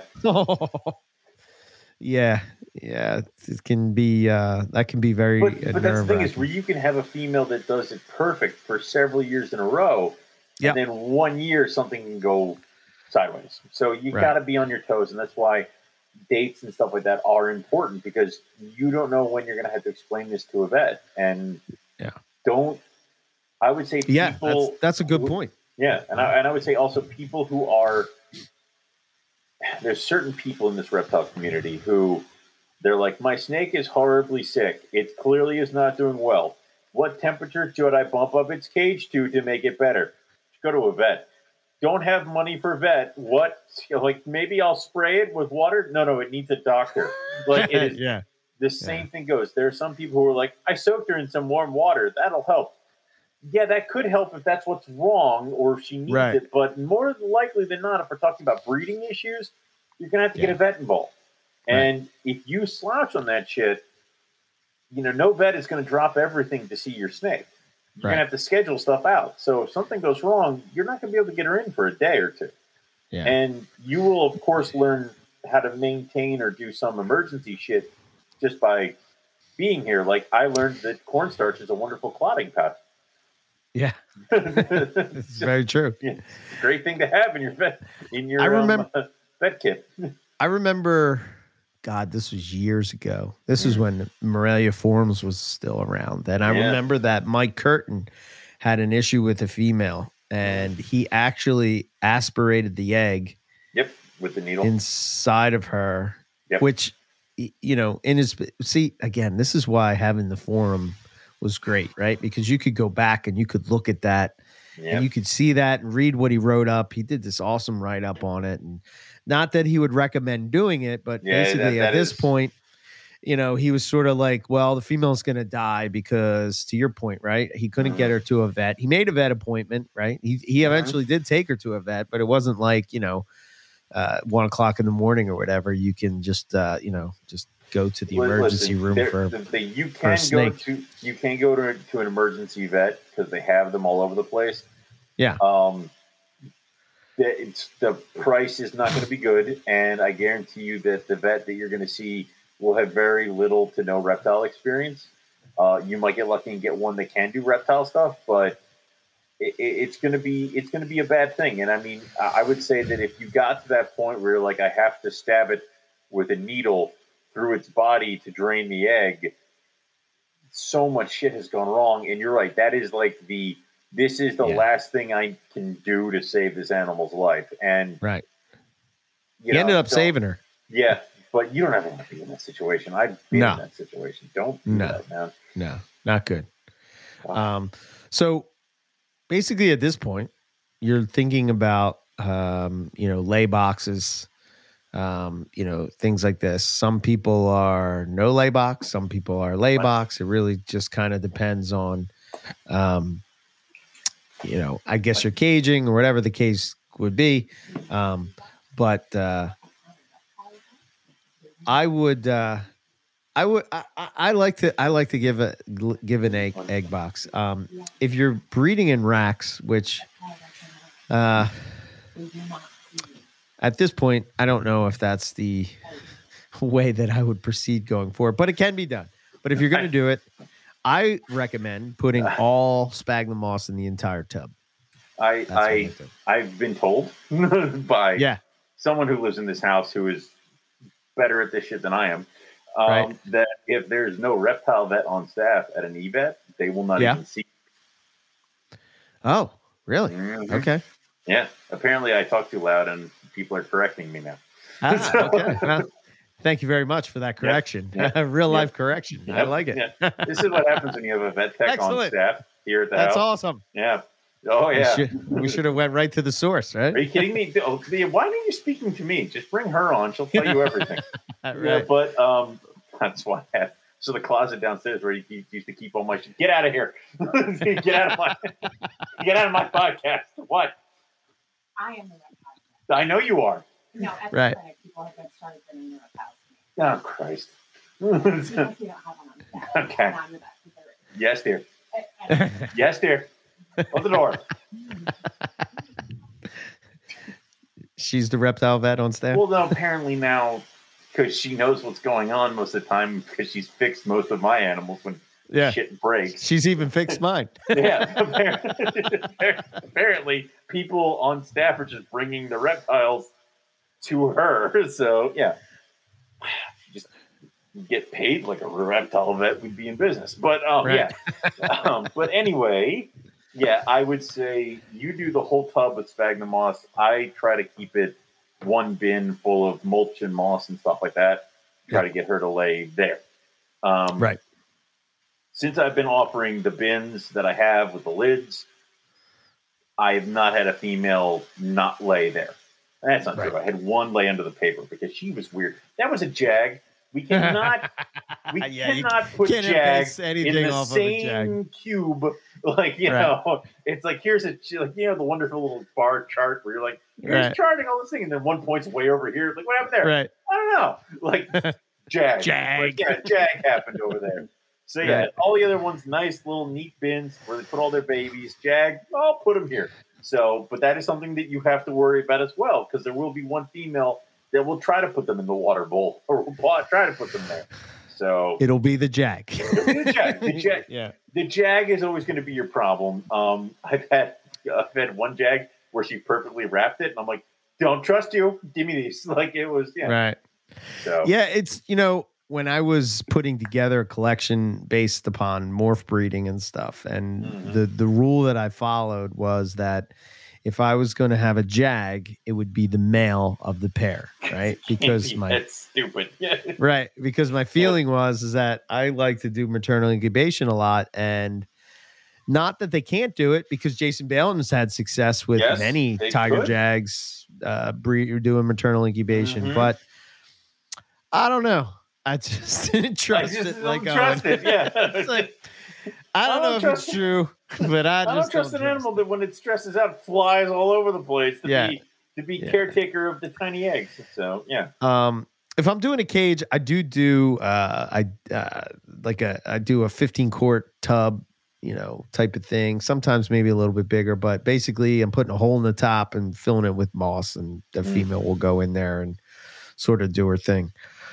Um, Yeah, it's the um uh, was the orchid moss or whatever Yep. at Lowe's. It's that's the perfect moss. Don't get any Yep. other kind of moss and just put a bunch in there. I, I like to put a bunch of mulch in there year round, but then I kind of put more mulch and more moss in there near breeding season. because she'll get in there and she'll kind of spin a little bit and she'll make a Yeah. big divot, and that's where she wants to put the eggs. So Yeah, I sort of uh if I'm going to do maternal incubation, I really try to focus on making sure that that that laying area, that nesting area is sort of dialed in and mhm. really where she wants it and um I guess at this point you don't sort of have move to the dis- fucking bin. If she puts it Yeah. someplace, leave it Don't it. there. Don't move Yes. it. Yeah.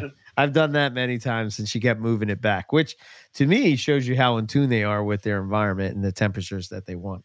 Um, that was my first that was my first year breeding 2012 uh that's what uh well my first successful year i should say yep, yep. um and then basically at this point um you're just waiting for her to lay the eggs Yep. um it and and you gotta gotta go into the season whether you're gonna do maternal incubation or artificial incubation but really once that female has laid and wrapped is really my definitive decision on whether or not i'm gonna let her keep the eggs Yeah, or whether i'm gonna take her away from the eggs yeah. Check I'm the gonna body condition. You can, yes you can wait until she leaves the eggs to check her, but Right.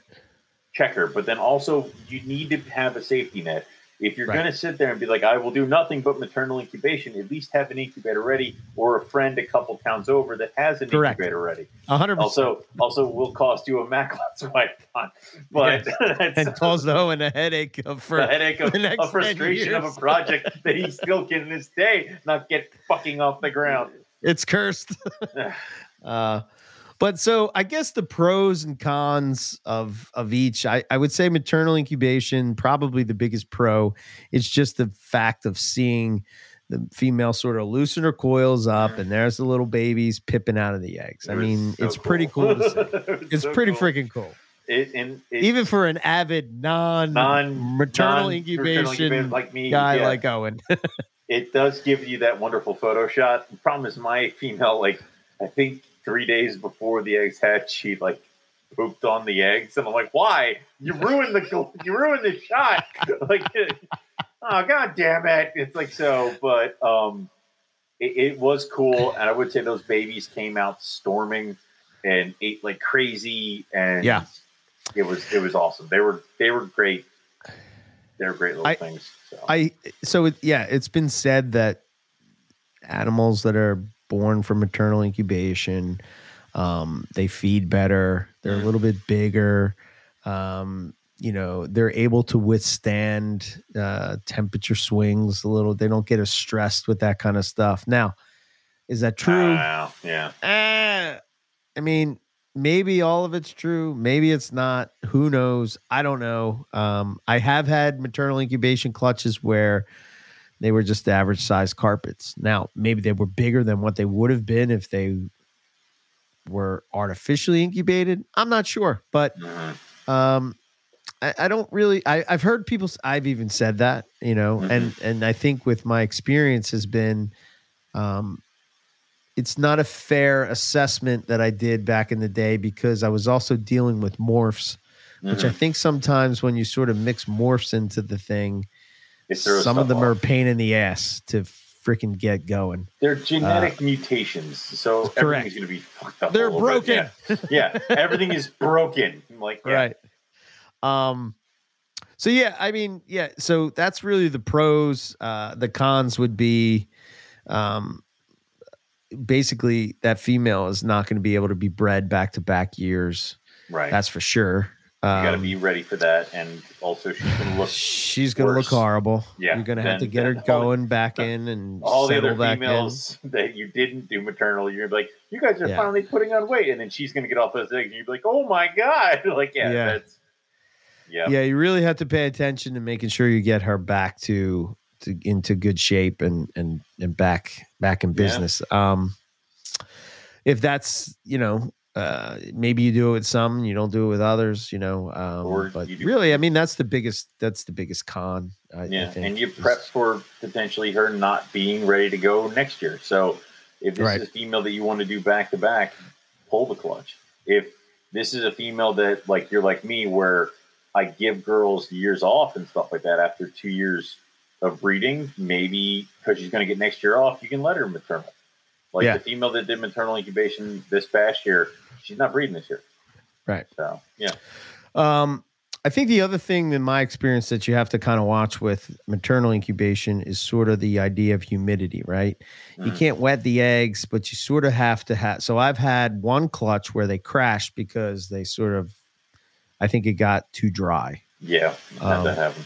Um, and, you know, the female didn't do anything differently. I think just where she was at in the room, the humidity was not uh, the greatest. So, um, and again, when you're sort of pushing that dry heat in the winter, you have to be real careful of making sure that uh, Mhm. that humidity stays on point. Um, so you know, an artificial incubation, I guess the pro is is that you know that female you can get back on Yep. food quicker, Set um, it she doesn't- forget it. and just, yeah, and then you put it in the egg box and you sort of let it do its thing, and you know, yeah, Babies, as long as yeah. you got a good incubator, um, you should be pretty good. So yeah, um yeah incubation uh, incubators um you know sea serpents makes a pretty good one that a Mhm. lot of people like and then people like myself and owen we sort of use an old pepsi mine was fridge, made by Coca Cola. Coke, Pepsi. you know um It has the uh, has the soda bottle on the handle. right Yep. Which Yep.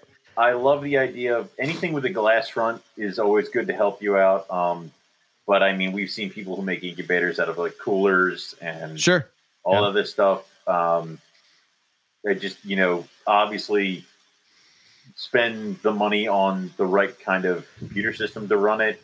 Um, Yep. Air circulation is definitely important. Uh, Yep. Airflow is definitely important. And then you just set it up for 80 something, was it uh, 87 to 88 degrees and you let it go. pretty much The eggs will hatch regardless of what you do to Right. kill them. The eggs that will hatch will hatch. Yeah. Trust me, I've tried very hard to kill carpet eggs over the years, all right and they still hatch. So even when the temperature at 80 aren't- degrees, it'll just take them longer, right but they will hatch. Yeah, Right. So, Yeah, I mean, there's some speculation uh, from people whether or not you know the temperatures of of of the eggs, if we have that right or not. If you look in the complete carpet python book, uh, Nick did a lot of. Uh, I think Nick and Justin both did a Mhm. lot of maternal incubation with um, data loggers, and they saw surprisingly spikes, like Yeah. huge spikes, where people would freak out. Uh, you know, if your out. incubator did this, people would lose their minds. Yeah, And that's the other cool thing about uh, the female when she's, I, I should backtrack to that, Mm. um, just the behaviors that she does during maternal incubation. You know, I've Fun. seen them where they, they'll leave the eggs and they sort Mm. of go through the water bowl and then they'll come back and they'll kind of wrap them around. Why that water doesn't hurt them, I don't know, but for whatever reason, it doesn't. Um, maybe that's to be humidity. I've seen it where she sort of tucks her head down into the coils Mhm. uh, I know Jason Balin talked about how she um, would sometimes they would urinate, uh, Mhm. you know, to sort of get that humidity up. I've seen to where they scoop up underneath the eggs and actually move them away from the heat, which is just kind of amazing when Mhm. they don't have legs um, to be able to do that. grab them Just the yeah. just the muscle Mhm. the- you know to be able to do that is just i don't know it's just amazing um you know i've i've seen them leave the eggs and bask and then go back Yep, to the I eggs you know uh which is pretty cool um and you're always nervous when that happens because you're like oh is she gonna go back to the eggs When is she oh my god go is she gonna back? go back to the eggs Oh god! oh my yeah. god is she going back uh and uh you know hopefully uh, i mean eventually yeah she usually does Every day Um, I would watch her do that, and it was like, and she would Yeah. come out, bask, and then she'd go back to the eggs. And it was one of those things where the first couple times I'm Just- like, oh god, and then Yeah. she got into her rhythm where it was like, I would know she'd be off the eggs in the morning when I did down, like went downstairs to make sure the lights were on and stuff like that. Then she'd be back on the eggs, and then she'd be off the eggs again around noon when it was the like warmest point of the heat panel to warm Right. up again. And then she'd be back on those eggs, and then she'd probably do it one more time where she'd leave them right before the panels turned off or went down to the night drop of like 70 something, which is what Right. I do year round. But as the temperature outside got warmer and the room didn't drop as low, Right. stopped doing that. So yeah, gotcha It interesting it was fun. Never again. Um, yeah. So basically, egg box is is I use those. Um, you know, I use like the suspended above the water um, Use the uh, uh, Sim uh, Sim containers. containers. Yep. Yeah. Yep. Um, Yep.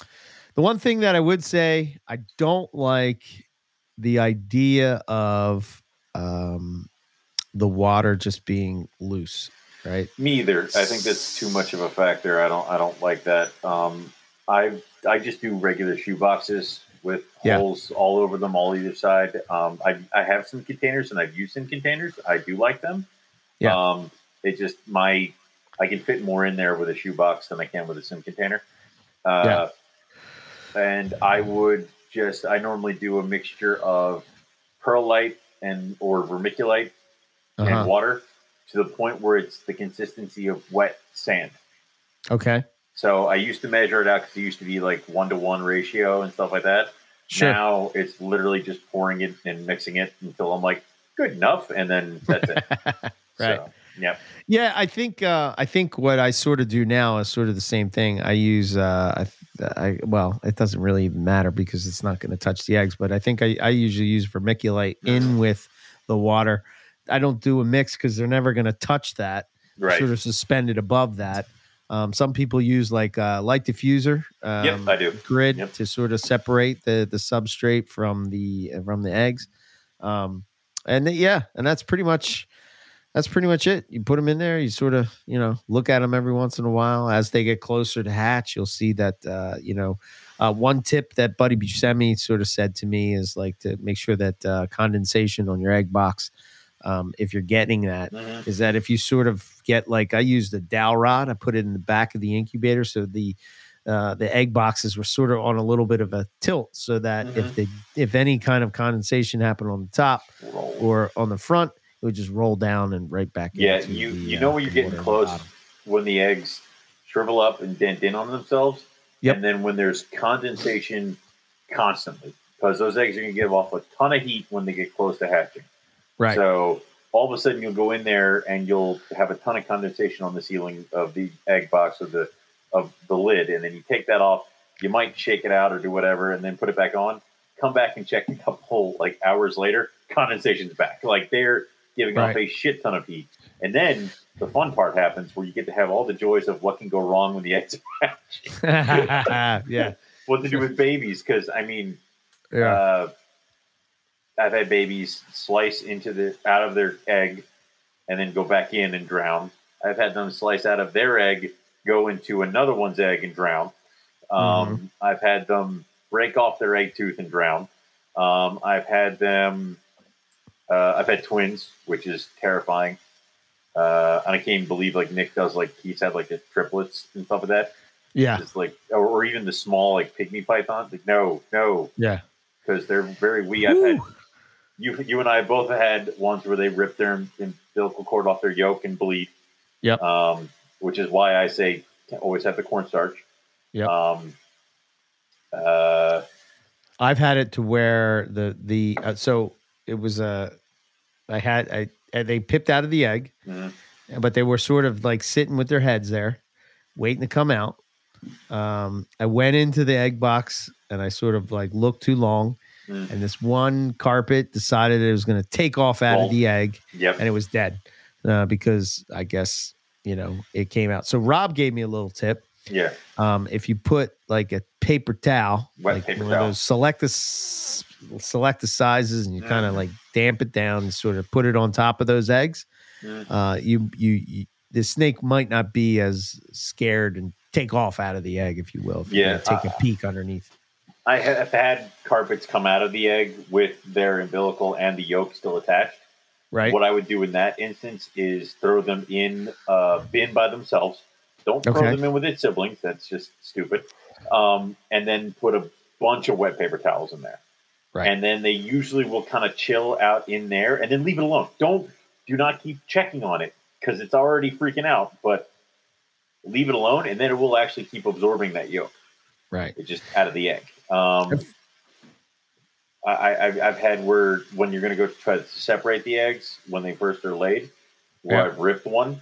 Yep. Um, if you rip one, just kind of jam it in there right up next to one of the other eggs, because then you kind of plug the hole with just the sheer force of it going up in there, and then it'll all dry and it'll sit there, and then it'll hatch. Fine, no problem. You know, Yeah. I, I know people who are like, well, you throw fiberglass at it. I'm like, just jam it up there amongst its siblings and Yeah, you know? wasn't it uh, Damien Hyde that used um, what did he use? Shit, gauze. it was like I think I want to say it was like new skin. Yeah, yeah, yeah. The the the, the fake um, or the the skin bandage stuff. Yeah, Yeah, yeah. I I've sort of I've used that and had some that with- success with that. I, I've seen that with gauze. Like they put the gauze on it, and then they kind of paint that new skin over it. With Yeah, you can, but you know, like I said, I've, I've ripped a couple eggs, and I've just put them and jammed all the other eggs around it, so it was all kind of pressed, and then it Yeah. would just be fine. personally, I don't separate the eggs. I try not I to. don't. I don't separate them out. And if you have an egg that goes moldy, Leave um, I leave it.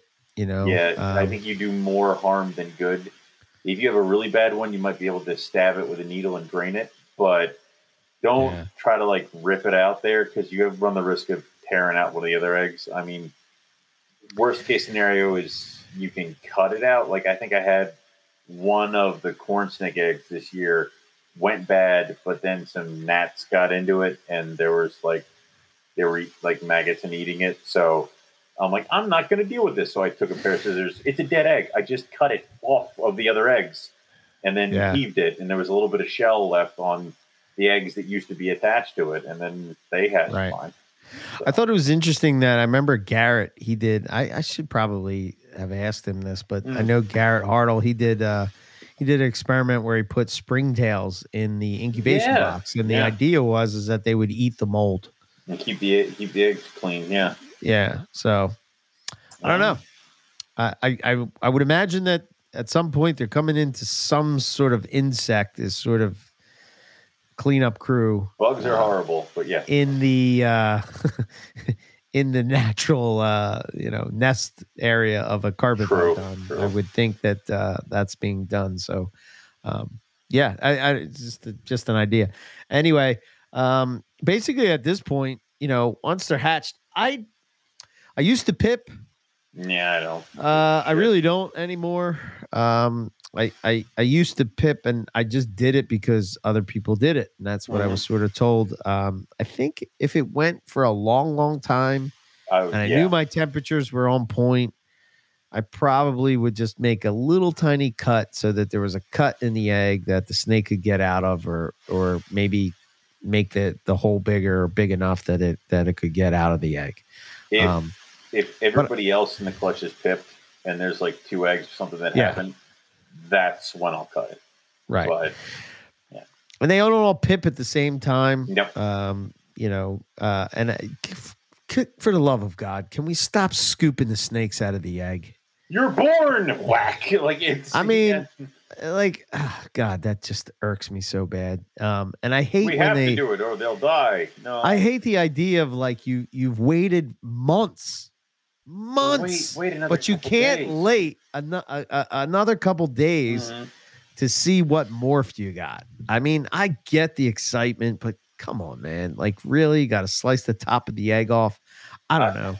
No, and I mean I've had that point where like they've pipped and I can tell that it's a really cool jag in there, and I'll get excited, but I'm not gonna rip it out of the egg.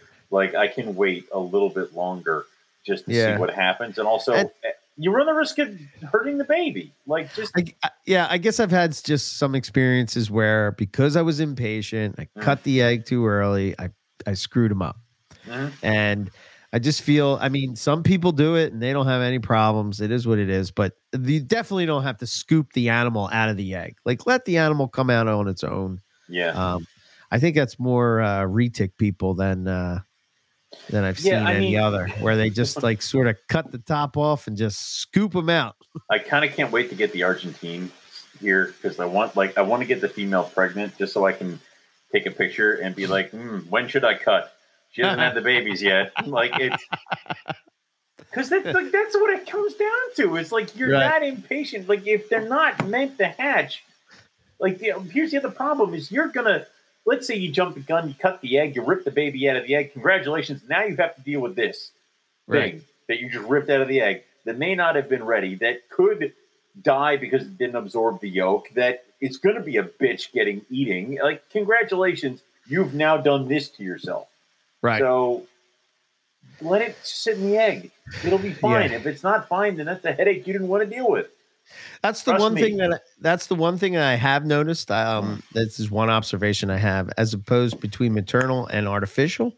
Mm. It seems that maternal incubation, you get more babies pip around the same time, like very close to one another, where they, did all sort of pip. storming out of those eggs. Right. Yeah. Whereas with artificial, you sort of have like you'll have the one, two pop out, right? And then you'll have like maybe another one. And then a couple days will go and you'll see a slit, but they're not out. Mhm. Uh, then you start to see other little slits, and then you'll see the one that had the slit the day before. Well, now the head will be out, but they're they're not all coming out at the same time. Whereas with maternal, and again, this could just be my observations. It could be my snakes in my room doing what they do, but my things, Um, yeah. yeah when when i s- when i do artif- or maternal they sort of just like you'll see one pip and then it's usually like they're all pipped the next day Right.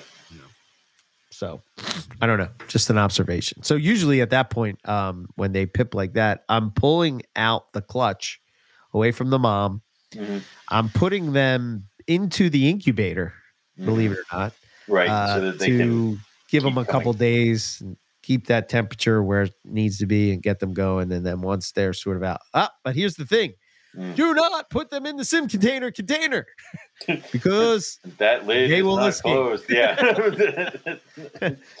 so if you're going to transport them to the incubator and put them in a box, make sure it's a box that latches. Locking lids, baby. Like you Yes. only have to do. You have to make that mistake once. Oh, Locking yes. lids. Yeah. I had a whole clutch of citrus tigers. Uh, yeah, they were straight citrus. No, they were het albino citrus tigers, uh, and they all got out. Uh, luckily, they all stayed in the incubator, but that was not fun Yep. because they were up in the top, and I had to take the incubator apart, and obviously, there were still eggs in that incubator, Yeah. so that was Yeah. tricky. Yeah, yep. so- Uh, zebra jaguars for me, and then Yep. uh, mangrove monitors because Oh. yeah, I came in once and there was a baby mangrove sitting on top of the egg box, and I'm like, oh no, and that was Damn, I wish I would have paid more attention when you hatched them out. I could uh, I can tell you right now, Python temps, baby. Like they they like everybody. That was the one thing where I'm like, I hatched mangroves, and they're like, "How'd you do it?" I put them in the incubator with the carpet eggs. So, like, why was that? What do you mean? Was that was that not something I should have done? like Yeah. it was. Uh, All the yeah. monitor people are like, Yeah. "How dare you?" yeah, I'm like, I just threw it in there. they hatch. so yeah, Um. So yeah, okay. At this point, let's talk about the. uh So the next couple things we'll talk about is, mind-numbing pain that will Yes. come when you're setting attempting to get your babies set up and feeding. first month of life, what to Ugh. expect, getting babies to eat, keeping notes, Leave- picking holdbacks, I would say the- babies up for sale. I would say the first thing. and You the thought you were done. Yeah, you're never done. It's never over. Um, it's just a cycle of hell. Um, Yes. But I would say that the the one of the most important things I've learned is to to to wait and to give them time. Yeah. So set up the babies, get them fresh water, do all that fun stuff. Now I sex them right out of the egg because it's easy to pop them right then and there, and then Yeah. I just know boys, girls, this, that, and the other thing, and then uh, I usually keep them together for a little bit, but then I will separate before they start having their first sheds because I need to know who shed and who didn't. Right. Um, and then I won't try feeding them until I think maybe two weeks after their first shed. I go a month. Yeah, Well, two- say yeah, I maybe- guess I that's would say right, more. It'd be about two weeks. I want to say it was about three three weeks, three weeks after there. So it'd be close to a month, if not a month, after Right. their fir- first shed. That's when I try feeding because that's when they're going to eat because they shed when they were done. You know, when their when their stomachs are empty and it's time to hunt. And I've had more success by waiting Yes. Getting So them feeding than I have had when I used to do it. It was like, ah, you shed, I'll fall out one fuzzy and I'll try to feed it to you. Like, and that's dumb. So Right. wait, give it time, give them time, and also keep your options open when it comes to prey items. Not everything's going to eat a European white mouse, and that's fine. Um, I set up my guys. They have one high box, it's a little plastic cube, and then Right. they have a water bowl. You do things a little bit different. Yeah, I use a six quart tub. Um, I guess my and so my my setup has evolved for babies over the years.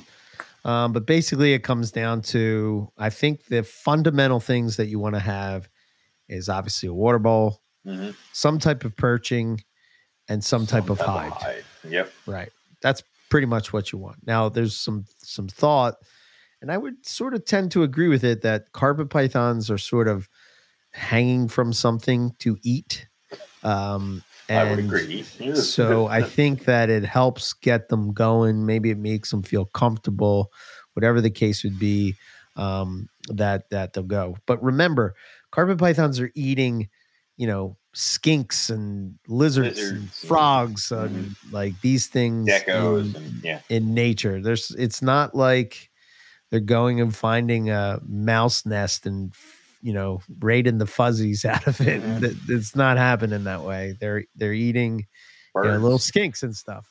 yeah. Um, and uh, yeah, so so sometimes they can be tricky uh, to get going because you're giving them something they they don't want. I've used uh, scents. Um, I think probably uh, you know I've used the uh, Mhm. the the go to Morelia method is chick down um, Yep. To get them going and sort of you cut off a little bit of the down that's on the bottom of a chick, you rub it all over the, the prey, Yep. sort of you know sort of will get them going. I And the weird one from NPR that Yeah. uh, we have used is that uh, you put them in your car and you take them drive around the them- block, take 'em on take them on a Um, little trip. Yeah, uh, I would say that the best. Uh, I, I chick down definitely works. Um, I've dipped them in tuna fish water from a Yep. can. That's worked. Um, chicken stock worked. Um, I fed them just the chicken feet from a chick that I fed to something else. That's worked. Chicken heads have worked. Um, my favorite thing is that you can get quail, small quail from Rodent Pro. Yeah. Perfect size. Yep. Perfect size for a small carpet. It's a big meal for a carpet, but it's about the size of a hopper. Perfect. And that I've gotten, I got three carpets this year working on those. I've also done frozen minnow, frozen minnows and live minnows. Those have worked. Um, it's just have your options open, man. Like you know, it also with I think- places like uh, Reptilinks that sell the frog scent and the lizard scent. Yes, yeah, Um, I've used I that. got I got uh, my baby mad hogs this year. I got them to finally eat by taking a hopper and wrapping it in knobtail gecko skin. Yeah, and now that I have those, uh, Thank you, God. I need no no. Listen, anything that they shed, you need a bag and just it's Owens bag. Every Yes. time you're cleaning and every time they shed, you put the sheds in the bag. Tell me when the bag is full. I will come get it. right, Because geckos, yeah, Melissa- monitors. Melissa pointed out that I left a box full of GoPro shit downstairs. Like Oh, okay.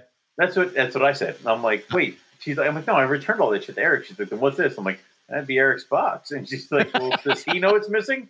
No, I didn't. No. I didn't even he open the box know. yet. I don't know either. so yeah, Yeah. it- All right, fair enough. all right, good enough. Like, I'll get it to him. Don't worry. Yeah. Oh no, and you go to Eric. So yeah, it's Yeah. whatever. But that's Um. Okay, so. I'll put your bag together. there you go. But it's you have to be open to that kind of stuff because I think I've had more success in figuring out what the animal will eat and then providing it than forcing it to eat what I want it to eat or Yes. what I'm prepared for it to eat. Right. Um, they will grow faster, they'll grow better, less stress. Fine. Yeah. That one baby carpet that was on quail, it had three feedings of quail, like a frozen thawed quail. Right. Then I just threw a hopper at it and it ate it. And Yeah. The good thing about yeah the good the good thing about carpets is once you get them going, Mm. they're good.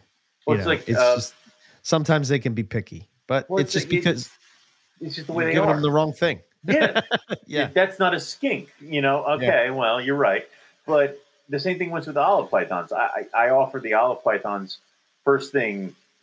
nothing but frozen thawed rodents, and they all turn their noses up at it. Right. Next thing you do, you offer them a quail, birds. They all eat it. Then you just keep you just keep showing them the mouse, and if they don't Right. want it, you give them the quail. Now I have all but one eating rodents, just straight up. Nice. Yeah. Yeah, it's um I I so I, I just I'll go over my system. I Yep. I learned sexing them out of the egg from Owen. Um He's a good teacher, that Owen guy. yeah.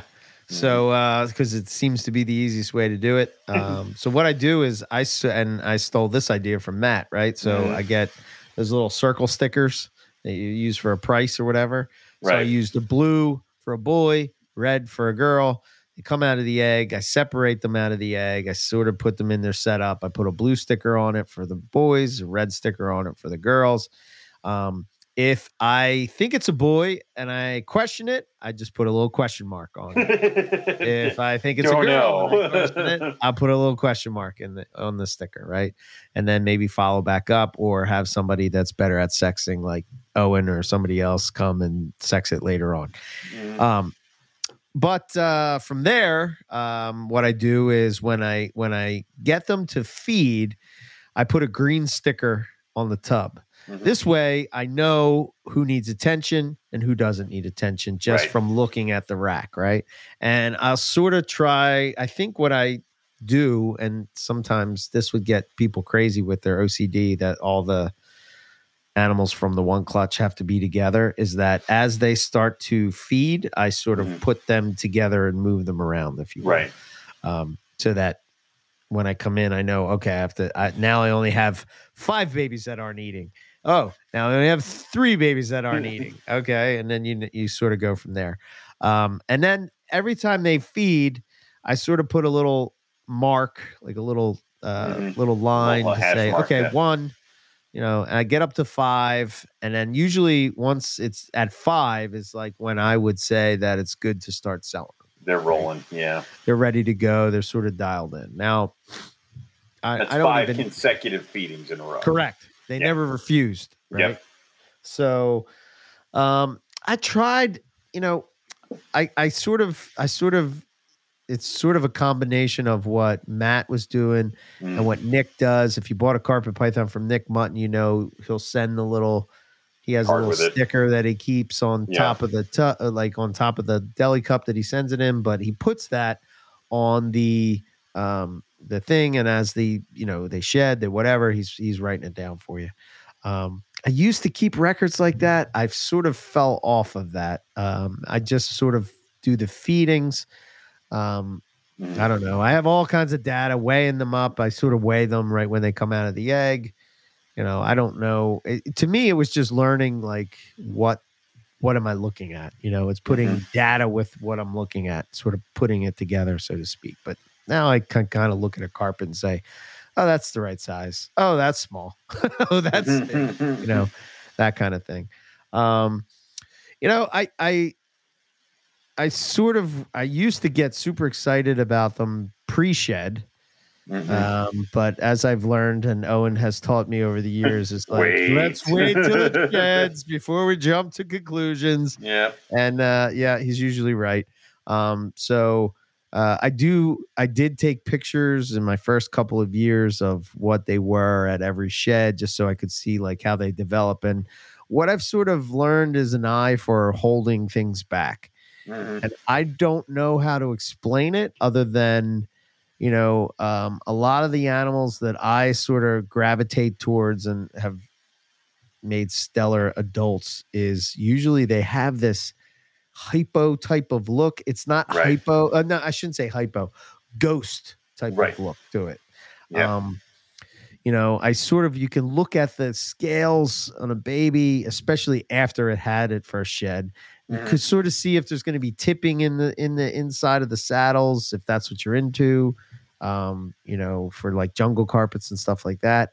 Um, yeah, I sort of I don't know. I sort of hold on to them. I look for weird patterns. That's for That's- sure. Stripes. Yeah, well, that's the thing. Is like that's kind of why I put all the girls in one bin and all the boys in one bin for maybe a day or two, Right. because whoever's different is going to stand out. Well, And you're like, yeah. That one, like, Yeah. because then you look at it, you're like, seeing them all together. and that Yeah. exactly. So and I usually try to do, and I didn't used to do it before. Uh, I would never pick my, I would never have the whole holdbacks if I didn't need them. Um, now it's, I try to keep 2.2 of every clutch. Right. And like this year is weird because last year I kept all girls.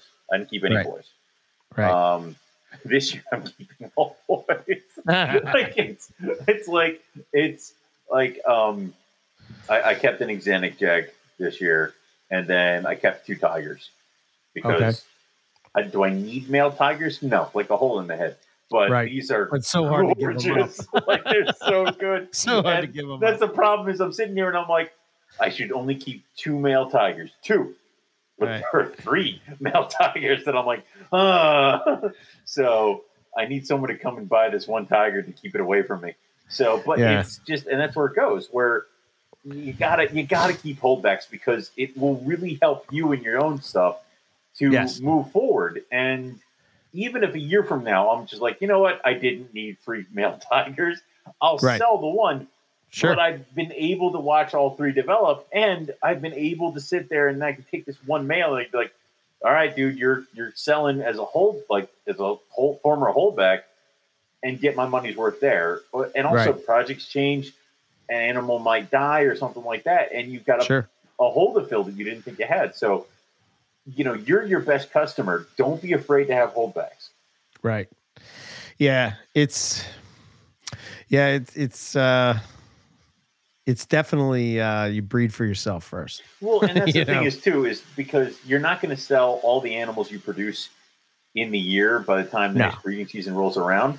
So, you know, why not take the best cream of the crop and just kind of stick them over in a corner over there as your holdbacks, and then you know what? You can always decide to sell them later.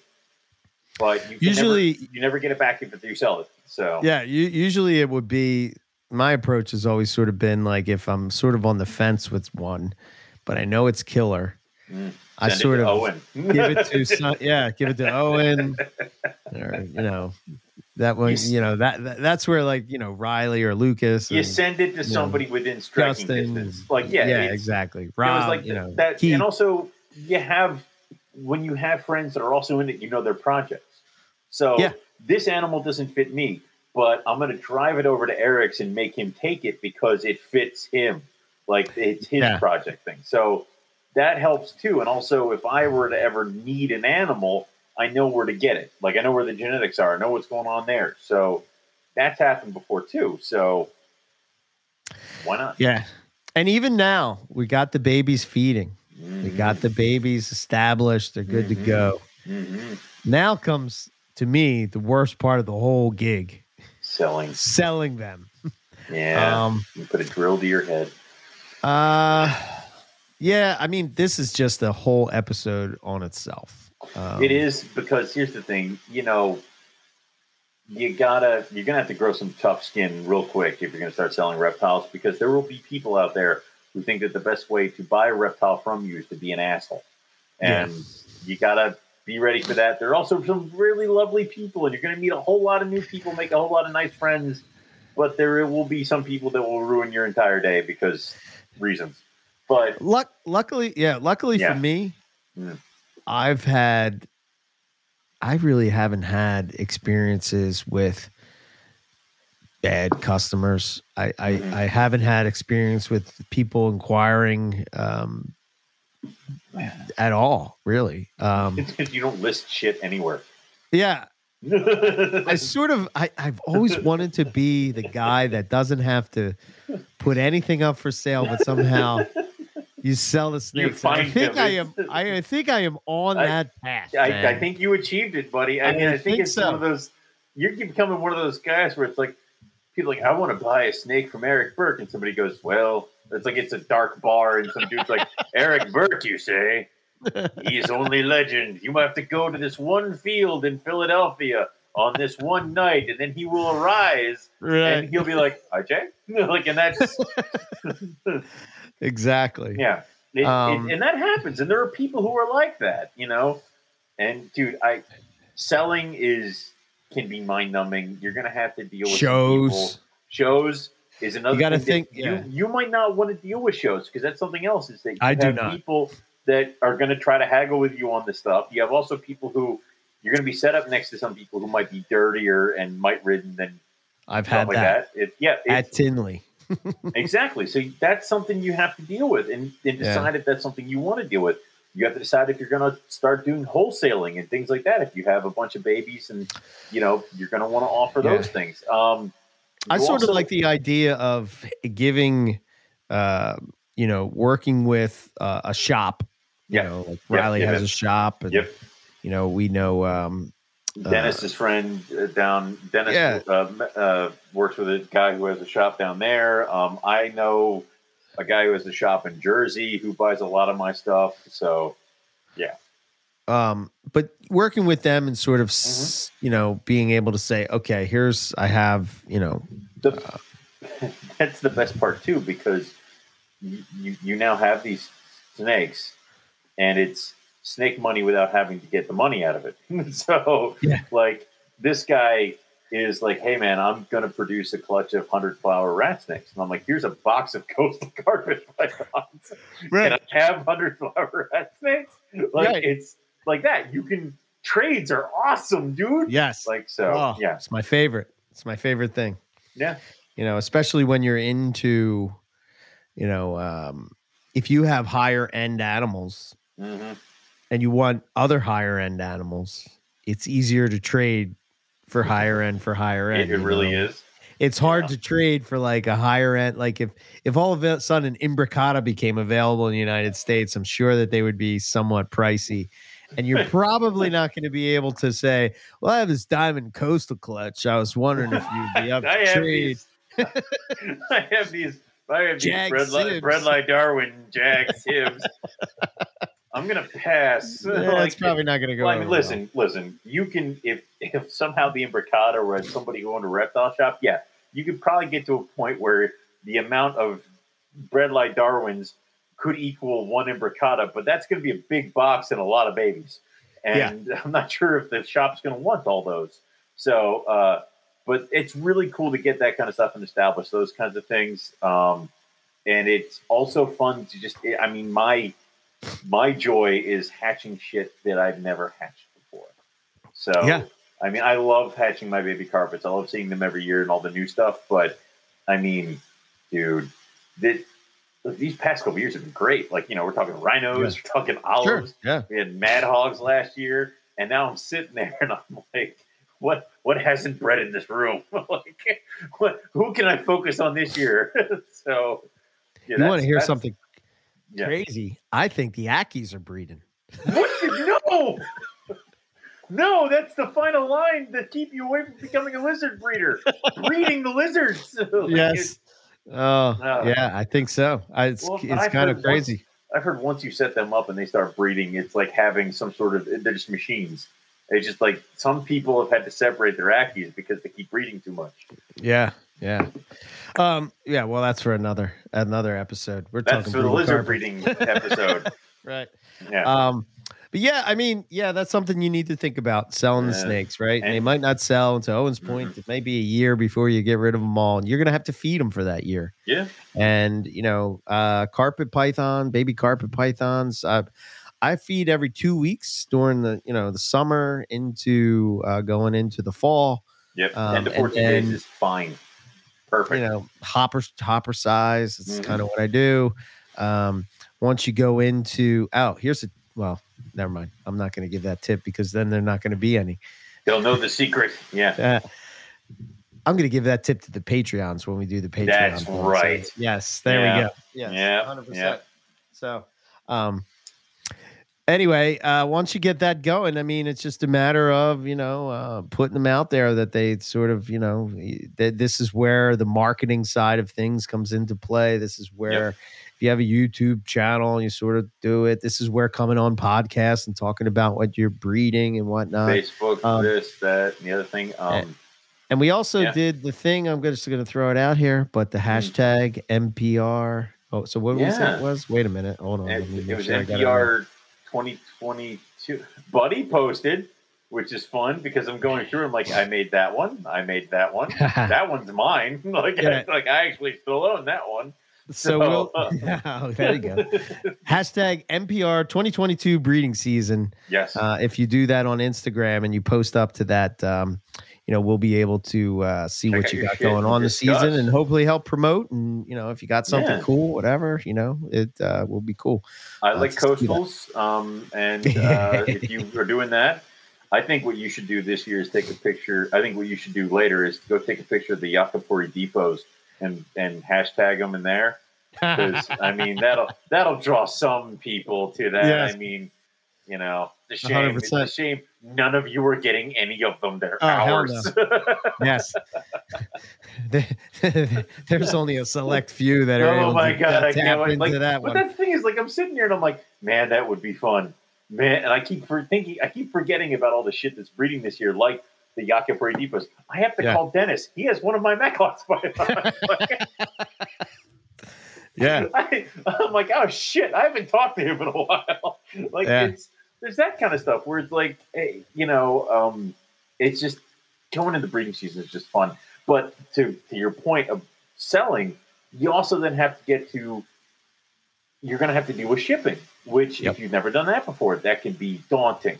Luckily, there are a lot of great shipping companies, Ship Your Reptiles, um, Reptile Express, and they have videos on how to properly pack and set up an animal. Don't wing it. Yes. Pack. And if you're going to include a heat pack, anything below 40 hours is worthless dog shit. 40 hours is your minimum because if it's ever delayed, you want to make sure you got 40 hours for FedEx to figure its shit out. Right. Okay. And establish this beginning that you only ship to the hub. Because then if you only ship to the hub, you only have customers that are okay with you shipping to the hub. Yes. Because I hate shipping to people's homes.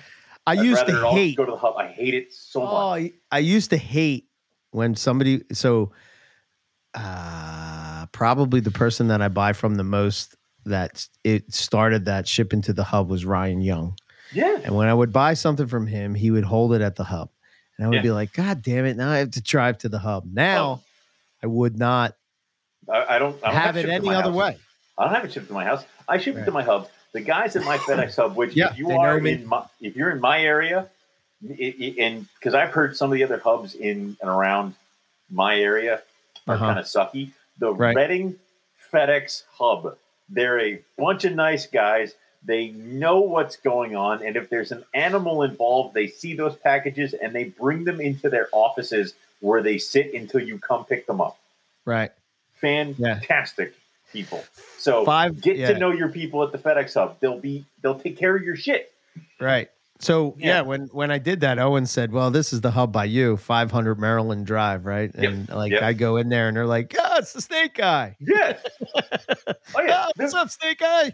the one dude I came walking in and he's like, "Hey man, you know you're not like the only reptile dude that comes in here." He's like, he's like, you know this this guy and this guy. I'm like, yeah, I think I do. And they're like, hey, he ships geckos out of here. I'm like, ah, that's cool. Like Yeah. that's that's fine, and it's really good. Like we're we're beyond the days of having shipped carpet pythons labeled as fragile computer parts. yeah. Okay, so it's all right, you know. Um, so my one, my one, my one ex girlfriend used to make cookies for the people at the FedEx hub because then they would be nice to her packages and shit like that. And I'm There like, you go. that makes sense. That's like- smart. It's fine. So you, you know, it, it's less daunting and less scary than it used to be, but it is still shipping. Still sucks. I hate Yeah. it so much.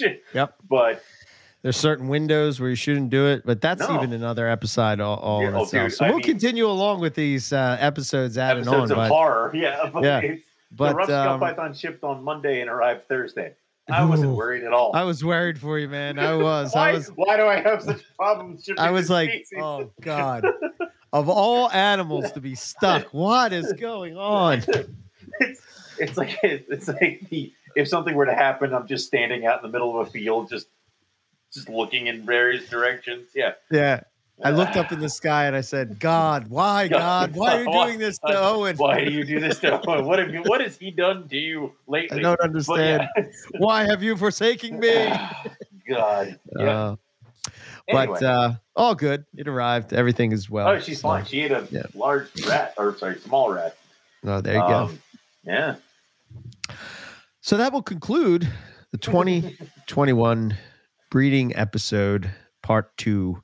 Um, and I think uh, I think we will hit on some of these other topics, um, uh, like selling snakes. Uh, we'll do a show for that. Um, shipping snakes. We'll do a show for that because I I want to get Rob on that show. Let's get Michael because- Arnold on this show for the shipping snakes one. Yeah, and we can yell at him about what's wrong.